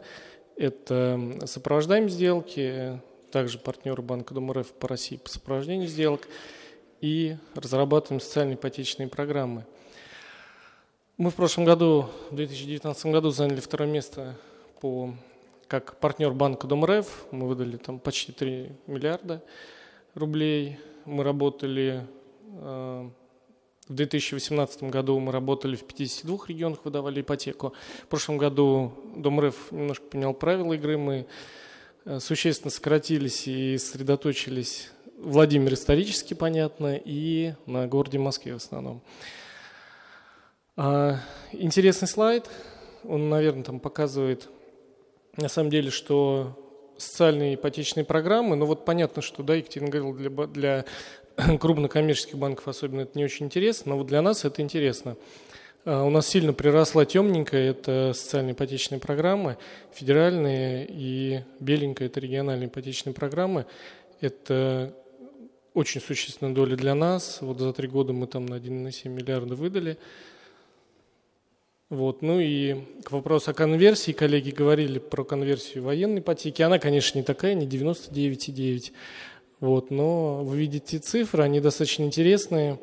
В целом по федеральной программе семейной ипотеки 30%, при том, что достаточно консервативный стал э, андеррайтинг у Домрефа. Вот, ну и немножко картинок. Э, э, в целом у нас сейчас там реализуется несколько ипотечных программ социальной направленности, семейка, да, как мы ее называем, семейная ипотека, дальневосточная ипотека, и сельская ипотека сейчас запущена. Вот, ну, соответственно, эм, какие проблемы? Системные, наверное, разрозненность. Э, не готов сказать сейчас, что является раком, что лебедью и что является щукой, но очевидно для нас, что нет общего знаменателя. Э, гос, государственная политика, к сожалению, э, она не системная, и в разных регионах те программы, которые принимаются и реализуются, они э, порой, ну, такие там интересные вещи есть. Вот мы, например, поддерживаем медиков, потому что у нас там Москва рядом, Нижний, и все медики там много очень уезжает. Вот. В Кемерово, например, до последнего времени поддерживали э, кондукторов троллейбусов. То есть, ну вот так. Да, я просто не углублялся, но, наверное, где-то еще там более веселые. Вот. Э, значит, у нас, э, к сожалению, нет большого спектра таких действительно общенациональных ипотечных проектов, да, как есть э, в Америке. Да, у нас есть НИС, про то, что рассказывали военная ипотека. Но, тем не менее, мы считаем, что не хватает. Также мы видим, что одной из проблем является то, что у нас отсутствует, опять-таки, федеральная цифровая платформа, куда там некая точка входа, куда человек мог зайти и узнать обо всех социальных ипотечных программах, потому что понятно, что есть у банков, у каждого банка там рассказывается, понятно, что там где-то есть еще, можно почитать в интернете, но чего-то такого единого портала нет. Ну и, соответственно, люди не всегда понимают, на что они могут рассчитывать, действительно ли у них может получиться взять эти ипотеки дальневосточные или льготные или что-то еще. Вот. И, конечно, хотелось бы, чтобы э, вот эта информация была максимально качественно донесена до самих людей. Учитывая те э, новеллы, которые содержались в послании президента Федеральному собранию. Вот, э, как мы себе видим, э, на наш взгляд, должны быть типовые федеральные проекты ипотечные, какие-то, а, точнее не какие-то, мы а, думаем, что должны быть разработаны э, общие правила игры, общие федеральные ипотечные программы, которые могли бы стать базой. В каждом регионе к этой базе регионы бы прикручивали с учетом специфики, что действительно у кого-то не хватает кондукторов, у другого там не хватает шахтеров, например. И они бы прикручивали дополнительную какую-то поддержку из региональных бюджетов. Второе – это единая цифровая платформа. Было бы здорово иметь некий хаб, куда бы забрасывались заявки от клиентов, потом они уже, соответственно, перераспределялись в кредитное учреждение. Соответственно, информирование и продвижение, но мы считаем тоже, что оно организовано, оно есть, но оно организовано не на самом замечательном уровне. Вот. Ну и понятно, что аналитика, корректировка. Наверное, это можно изобразить там очень просто. Да? Есть базовые ипотечные программы. Как пример этих базовых ипотечных программ, да, дело в том, что в каждом регионе ипотечные программы делались там, под тот или иной банк, либо Дом РФ и так далее. На наш взгляд, вот Банк Дом РФ прошлом году принял стандарт ипотечного кредитования, можно было бы его там взять за основу, да, также работать кредитором любым, но там использовать этот стандарт. И, соответственно, адаптация под регионы, каждый регион вот эти ползуночки мог бы двигать, и где-то увеличить субсидию на первоначальный взнос, да, потому что иногда не хватает тех денег, которые отводятся на первоначальный взнос, либо э, увеличить или уменьшить компенсацию процент для разных категорий граждан. Мы, например, там больше всего медиков, предлагаем, ну и, соответственно, менять эти параметры. Вот. Э, что мы получим в итоге? Что для каждой категории, которая интересна либо федерации, либо региону, а, есть часть федерального бюджета, регионального, и, что не менее важно, сейчас это как-то не очень пользуется популярностью, но мы считаем, что государство должно э, подталкивать работодателя – путем налоговых вычетов и так далее, чтобы работодатели тоже в этом участвовали. Ну, эта схема, которую мы видим, мы, сказать, обсуждали с Дом предлагали Дом где администрация региона могла бы эту политику помогать проводить. Вот, что касается денег, ну вот это продукт Дом РФ, там они в банках примерно все похожие, по компенсациям Сейчас у нас реализуется льготная э, программа. Коллеги, наверное, в заключение хотел бы рассказать про интересный опыт. Мы э, в прошлом году запустили такой очень интересный проект совместно с Департаментом администрации, э, с Департаментом здравоохранения администрации Владимирской области. А, как говорил, у нас очень большой дефицит кадров в медицинской сфере. К нам обратился департамент с просьбой помочь задержать. Чем задержать? ипотекой. С ипотекой сложно уехать, надо платить, надо работать. Вот. А, тем более, что это работала программа. Э, что мы придумали? Мы договариваемся с застройщиком. Застройщик дает полностью построенную квартиру, сданную и отделанную. Туда заселяется медик. Значит, медик проходит испытательный срок от 3 до 6 месяцев. За это время департамент здравоохранения платит застройщику деньги за аренду квартиры. Квартира уже и с ремонтом, и с мебелировкой. Потом медик берет ипотеку, ему на первоначальный взнос дается 500 тысяч рублей. Ну, для, для Владимирской области это очень такой хороший первоначальный взнос. Квартира стоит от 2 до 3 миллионов. Может, что-то сам добавить. И, значит, уже увеличили 10 тысяч рублей в месяц, ему оплачивается ипотека, средний кредит у нас миллион, поэтому это, в принципе, покрывает ипотечный платеж. Таким образом, вот этот процесс получается бесшовный, и мы создали центр привлечения кадров, который, э, так скажем, шерстит соседние регионы, далекие регионы и привлекает медиков. Вот из 140 медиков, которые были привлечены в целом в Владимирской области, вот мы центр запустили с сентября, 70 медиков уже переехали к нам. Вот, коллеги, на этом, наверное, все. Я прошу прощения, наверное, долго. Спасибо. Как раз-таки недолго, прям по таймингу. Мне кажется, просто впечатляет то, как можно по-другому мыслить в вопросе привлечения клиентов. Тут мы все про партнеров, там про сайты, про лиды. А, надо, знаете, что создать? Агентство по привлечению медиков. То есть, как бы, да, и заемщики к вам сами потянутся. Правильно да, я понял? Да, но мы это, естественно, делаем. Э, мы выдаем ипотеку, да, мы подбираем жилье, то есть что-то мы на этом... Круто. Кстати, с разработчиками также можно решать вопрос. Спасибо.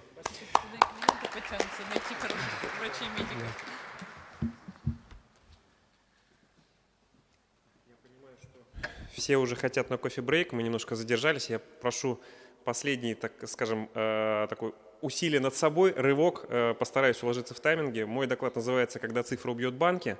А, еще раз представлюсь, Иван Любименко, управляющий директор Абсолют Банк. А, тема немножко такая хулиганистая, да, что ли, то есть, чтобы немножко остроты добавить нашему обсуждению сегодня. А, своим видением того, как это будет происходить, постараюсь поделиться. Ну, прежде традиционно я быстро проскочу тренды, да, некоторые из них у коллег прозвучали, поэтому я не буду сильно заострять. Ну, вот 55% рабочих мест могут быть заменены роботом. Это мнение не роботов, это мнение не Forbes, это мнение самих людей, которые сейчас занимают эти рабочие места. Они сами так считают считают. Это тренды в мире. 17% а, доля рынка финтеха на рынке банковских услуг. То есть не в принципе, а на рынке банковских услуг. А в 2017 году эта доля составляла 5%. А, соответственно, 30% миллениалов. Миллениалы – это та самая категория клиентов, на которых мы сейчас э, все банкиры очень пристально смотрим, она самая перспективная. 25-35 лет. Для ипотеки самый сок. Соответственно, 30% миллениалов США считают, что банки в принципе не нужны. Они не понимают, зачем нужны банки. А при этом 50% жителей США, это уже по всем сегментам, э, не могут представить свою жизнь без маркетплейсов, ну, таких как Amazon. Это такие тренды мировые. Если говорить про Россию, ну, мы сегодня все говорили про процентный риск, и я тоже не буду оригинален. Снижение ключевой ставки ЦБ как следствие снижения маржи банков. Да, Екатерина?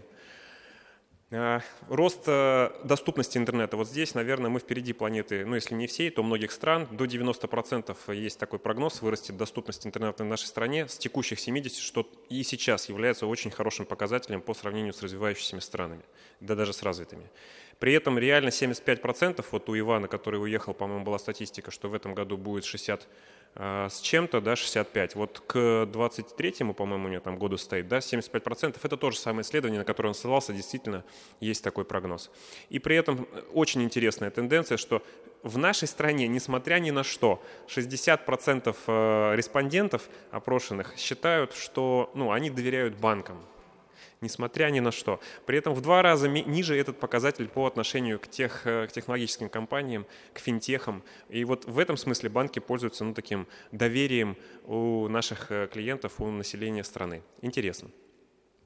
Что, что произошло в мире, да, опять же, возвращаясь к мировому опыту, на что бы я хотел сегодня обратить внимание, но не подробно, да, потому что время не позволяет. Но два кейса, это два феномена. Это Rocket Mortgage, э, который создала цифровая платформа Quicken Loans, которая давно существовала в США, но именно их э, приложение Rocket Mortgage перевернуло рынок ипотеки. И у меня, к сожалению, нет самых свежих данных, но если я не ошибаюсь, четвертый квартал 2017 года э, через эту платформу было выдано 25 миллиардов долларов ипотеки, при том, что такая крупная а, а, банковская группа, как Wells Fargo, выдала на 2 миллиарда долларов меньше за этот же период. То есть это 6% рынка ипотечного США. А, компания из Детройта, и за счет чего это произошло? За счет создания нового цифрового клиентского пути. Это 10 минут до одобрения, это полностью удаленное, удаленное получение данных о состоянии счетов своих клиентов. Они разрешают доступ и по API вся информация попадает в конвейер кредитный. И, конечно же, решение э, по заявке без предоставления каких-либо бумажных документов и, естественно, без посещения какого-либо офиса, какого-либо банка. То есть это мобильное абсолютно приложение. И второй такой единорог, который просто перевернул, а, ну, скажем так, ландшафт конкурентный поменял на рынке, опять же, США, это Lending 3, это агрегатор, здесь речь не только про ипотеку, здесь про все кредитные продукты, но просто сам кейс по себе очень интересен. Одна заявка, несколько решений, дополнительно онлайн-консультирование именно за счет э, средств агрегатора, то есть человек онлайн консультирует, сотрудник этой компании, какое предложение из уже полученных, ну, стоит выбрать, обратить внимание, учитывая то, какие скрытые комиссии там есть, какие, в принципе, есть условия по этому э, продукту. Это агрегатор. Что же у нас, что в России? То есть какие технологии а, уже внедрены, как они влияют на бизнес? И опять же про больную нашу маржу, про экономику. Ну вот э, здесь на самом деле есть чем гордиться. Э, шестой конгресс и, в общем-то, много знакомых лиц. Наверное, вы все наблюдаете, как каждый год добавляются то, что в начале года мы обещаем сделать, и к концу года на самом деле это происходит. Это очень приятно. Скорость рассмотрения изменилась практически у всех игроков. И даже Банк Санкт-Петербург сегодня говорит, что два года назад меньше верили в цифровизацию, а сейчас уже больше, и даже какие-то косты удается сократить за счет этого. Я присоединяюсь полностью. Конечно, электронная регистрация, которая которая заняла уже такую весомую долю да, на рынке услуг и в ипотеке используется достаточно повсеместно. А переход частичный, пускай не полностью, да, но к элементам искусственного интеллекта как на этапе ну, рассмотрения заемщика, так и на этапе, на этапе работы с ним в дальнейшем, как и на этапе привлечения клиента на самом деле. Что я считаю еще пока не сделано, а в том числе электронная закладная, которая ну, многим кажется должна находиться вот в левой части экрана, но нет – к сожалению, даже по официальным данным Росстата ну, в сентябре этого года а, меньше одной десятой а, вдумайтесь, процента от всех сделок, а, которые прошли в России в 2019 году, прошло с использованием электронной закладной. Поэтому говорить о том, что она есть, я, к сожалению, не могу при таких вот данных. Что еще интересно? Ну, удаленная идентификация, которую мы все ждем с, э, с учетом того, что это национальный проект, с учетом того, что мы ждем цифровой профиль полноценный в Российской Федерации. И это открывает ну, просто колоссальный пласт возможностей для развития ну, любых э, диджитал-новаций, которые там не только в ипотеке, а в принципе на финансовом рынке могут быть. Теперь, что касается самой экономики, эта информация не первый раз в моей презентации звучит, я не буду подробно останавливаться, но действительно мы э, считали э, эти расходы и действительно управление расходами в процессе внедрения э, любых цифровых решений – это очень важный вопрос для любого коммерческого банка. Может быть, для государственного в меньшей степени, да, но для коммерческого это краеугольный камень, то есть вкладываться в цифровизацию уже сейчас, за какие деньги или нет – в каком масштабе это делать. Поэтому мы очень серьезно работали над этим вопросом и вот добились таких результатов. Ключевым здесь, наверное, является экономия банка а, на выдачу а, одного кредита. То есть сократили на 43%. Это, в нашем случае это наши цифры, 35 тысяч рублей благодаря тому партнеру, с которым мы это делали. Баланс платформы – это не секрет. Что касается, а, я отвечал э, в то время за региональную сеть, и мне было очень важно, как отразится это на а, эффективности работы сети. Мы думали, если честно, что мы сократим а, косты на наших сотрудников, то есть на наши центры ипотечного кредитования в тех регионах, где мы представлены, на, соответственно, сотрудников партнерского направления, там, либо сотрудников фронт-линии. Этого не произошло сотрудники остались в том же количестве на месте, но выросла драматично, выросла их эффективность, то есть в два раза э, в 2018 году, а начали мы внедрение как раз, э, ну, по сути, с января 2018 года. Но тогда вы скажете, и рынок рос, согласен, но э, в 2019 году рост продолжился, да, он несколько более скромный, потому что уже там эффект э, низкой базы, может быть, прошел. Но поймите, что количество сотрудников, которые, по сути, в два с лишним раза увеличили свою эффективность, это рубли выдачи на одного сотрудника, оно не изменилось. А при этом эффективность выросла, производительность выросла более чем в два раза за счет цифровизации. Если посмотреть это в таком важном для банковских э, сотрудников, для коллег э, показатели как cost-to-income rate, который всегда считается да, и на уровне региональной сети, и на уровне всего банка, то нашим бенчмарком всегда было 40-50%. Но вот я считаю, в том числе и во многом за счет цифровизации, и в том числе за счет цифровизации ипотеки, э, этот показатель снизился в целом по региональной сети до 28% в 2019 году. А за счет чего это произошло? Опять же, эти цифры мы уже приводили, я считаю, ну, не лишним будет напомнить. В первую очередь за счет того, что появился удобный, реально э, хороший с точки зрения партнера. А у нас партнерская модель бизнеса, и мы не мыслим свой ипотечный бизнес без партнеров, и поэтому для них создавался фронт, а не для клиента конечного. Так вот, партнер без всяких ценовых преференций выбрал э, работу с нами и заведение заявок своими силами. Ну, 70% заявок заводится силами партнера. И как следствие те ну, заведенцы, так мы их называем, да, сотрудники ЦИК, которые заводили заявки вручную, они либо вынуждены были уйти, на самом деле этого не произошло, они переквалифицировались в более дорогостоящие роли, это клиентский менеджер, это сдельщик, и за счет этого изменилась производительность их труда. А этот вопрос, ну, как быть лидером среди гигантов, мы себе ну, вынуждены задавать постоянно кто такие лидеры, уже у кого-то было в докладе, давайте отбросим трех ключевых игроков, он как будто бы видел эту презентацию, честное слово. Да, давайте э, будем честны, это три ключевых гиганта, они занимают 72% рынка ипотеки, у них кажется нам с вами неограниченные ресурсы. Ну нет, конечно, они ограничены, но нам с вами кажется, что они не ограничены, потому что вот, вот в масштабе так кажется. Они, как правило, универсальные, да, это правда. И если кто-то из вас работал или работает сейчас в этих трех э, ключевых игроках, скажите, там есть бюрократия? Мне кажется, что да и, соответственно, они пользуются государственной поддержкой. Ну вот традиционно, вот они, э, высшая лига ипотечная, спасибо нашему постоянному партнеру, да, э, агентству Росипотека, вот они. И их сразу, конечно, видно, вот эти большие три столбика, Сбербанк, ВТБ, Газпромбанк, а остальные таким ровненьким, маленьким слоем размазаны, и кажется, что между ними большой-то и разницы нету. Но это не так. Посмотрите сверху, во-первых, это линия ставок – но она, в общем-то, не прямая, хотя кажется, что ставки-то примерно одинаковые, но это неправда. У каких-то банков, в том числе Абсолют банк, посмотрите, ставка несколько выше. А у каких-то банков, ну, можете сами увидеть, да, ставка существенно ниже. Вот. Почему так получается? Ну, вопрос сложный, давайте попробуем посмотреть дальше под другим углом. Если мы, как говорил предыдущий спикер, убираем трех ключевых игроков, то что мы видим? А, мы видим, что на самом деле остальные банки – достаточно сильно друг от друга отличаются. Ну вот когда ближе так смотришь, да. И здесь мы уже видим, что конкуренция есть по категориям. Ну, например, открытие, Альфа-банк. Да, я присоединяюсь к Екатерине. Альфа-банк, который сделал просто рывок в прошлом году, в том числе за счет цифровизации, в первую очередь за счет этого, я считаю. Конечно, надо команде сказать э, респект. Ну вот, э, подвинув Россельхозбанк, но остались с ними в одной категории.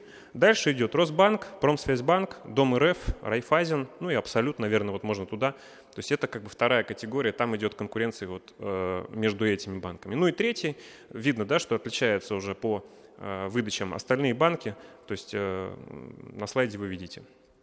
Конкуренция очень сильная, очень высокий уровень конкуренции, если посмотреть вот под этим углом.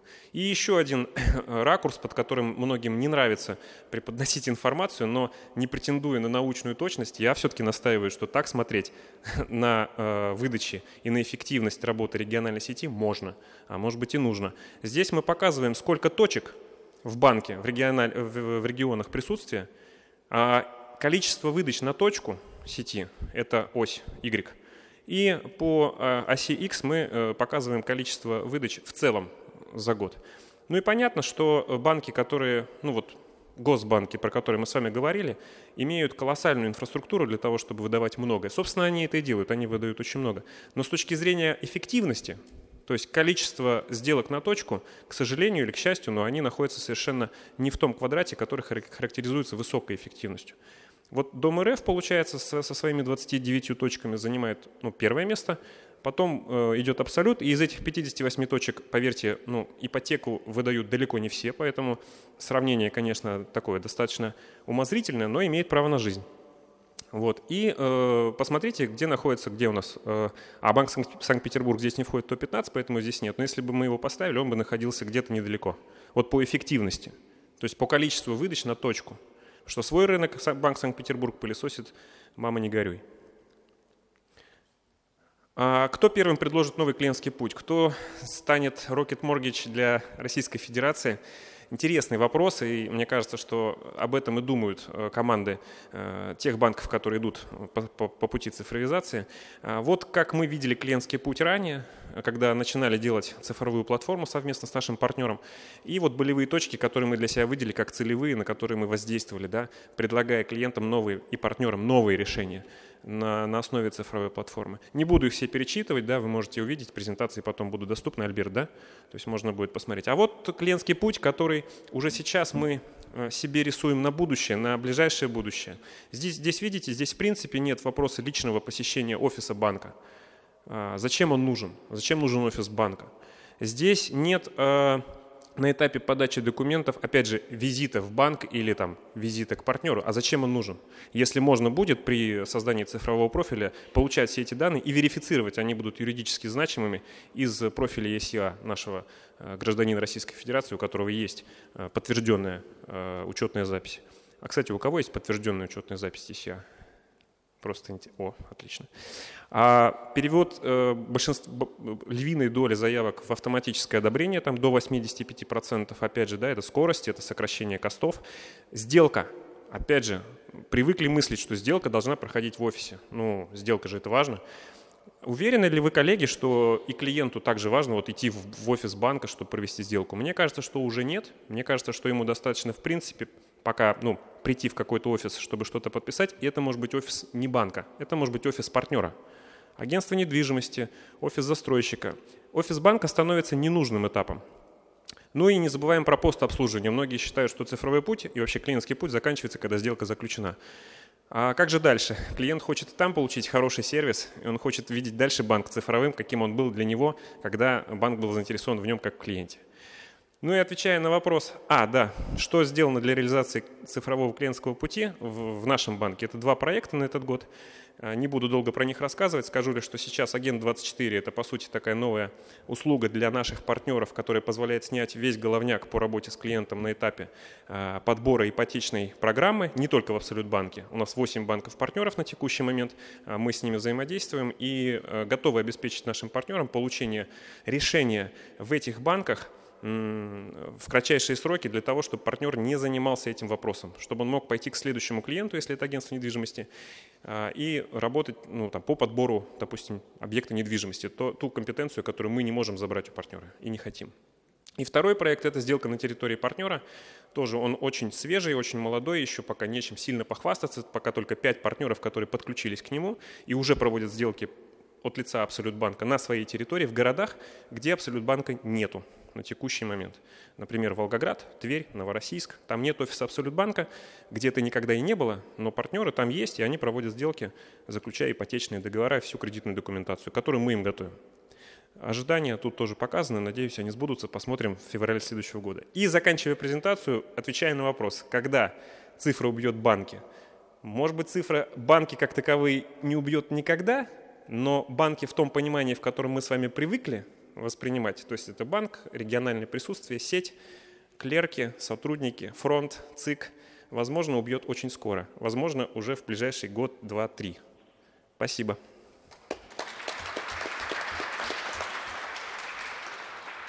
А можно маленький комментарий и вопрос? Я чуть-чуть. А у нас не 290, у нас там 59 точек а, с ипотекой работает, и 30% из них новых. Угу. А, вопрос про расходы, маленький да. комментарий. А это стоимость э, процесса, а туда включается автомобиль председателя? Ну, я вот, то есть насколько это глубоко локация? Э, два вопроса прозвучало в этом одном вопросе, значит, поэтому еще раз хочу вернуться к слайду. А, мы не можем разделить, к сожалению, нет у нас понимания того, какие точки совсем новые, какие э, занимаются ипотекой, какие почему-то не занимаются. Но с другой стороны, вы несете издержки, как и мы, на всю инфраструктуру, да, и что вам мешает э, нет, нет, конечно. Вопрос, да, вопрос, да, вопрос. Что касается стоимости автомобиля председателя правления, спасибо за интересный вопрос. Все, что согласно э, матрице аллокации, а у нас все расходы аллоцируются по бизнес-подразделениям, по продуктам, да, по бизнес-линиям, э, все, что относится к процессу, то и аллоцируется. Думаю, что автомобиль председателя правления, как и кофе по утрам, который он пьет, не аллоцируется на стоимость ипотечной выдачи. Угу, понял, спасибо. Мне подсказывают, что я перелимитил все-таки по времени, да, я понимаю. Коллеги, если будут вопросы после э, сегодняшней секции, а мы ее завершаем, я с удовольствием готов пообщаться, ответить. Спасибо большое.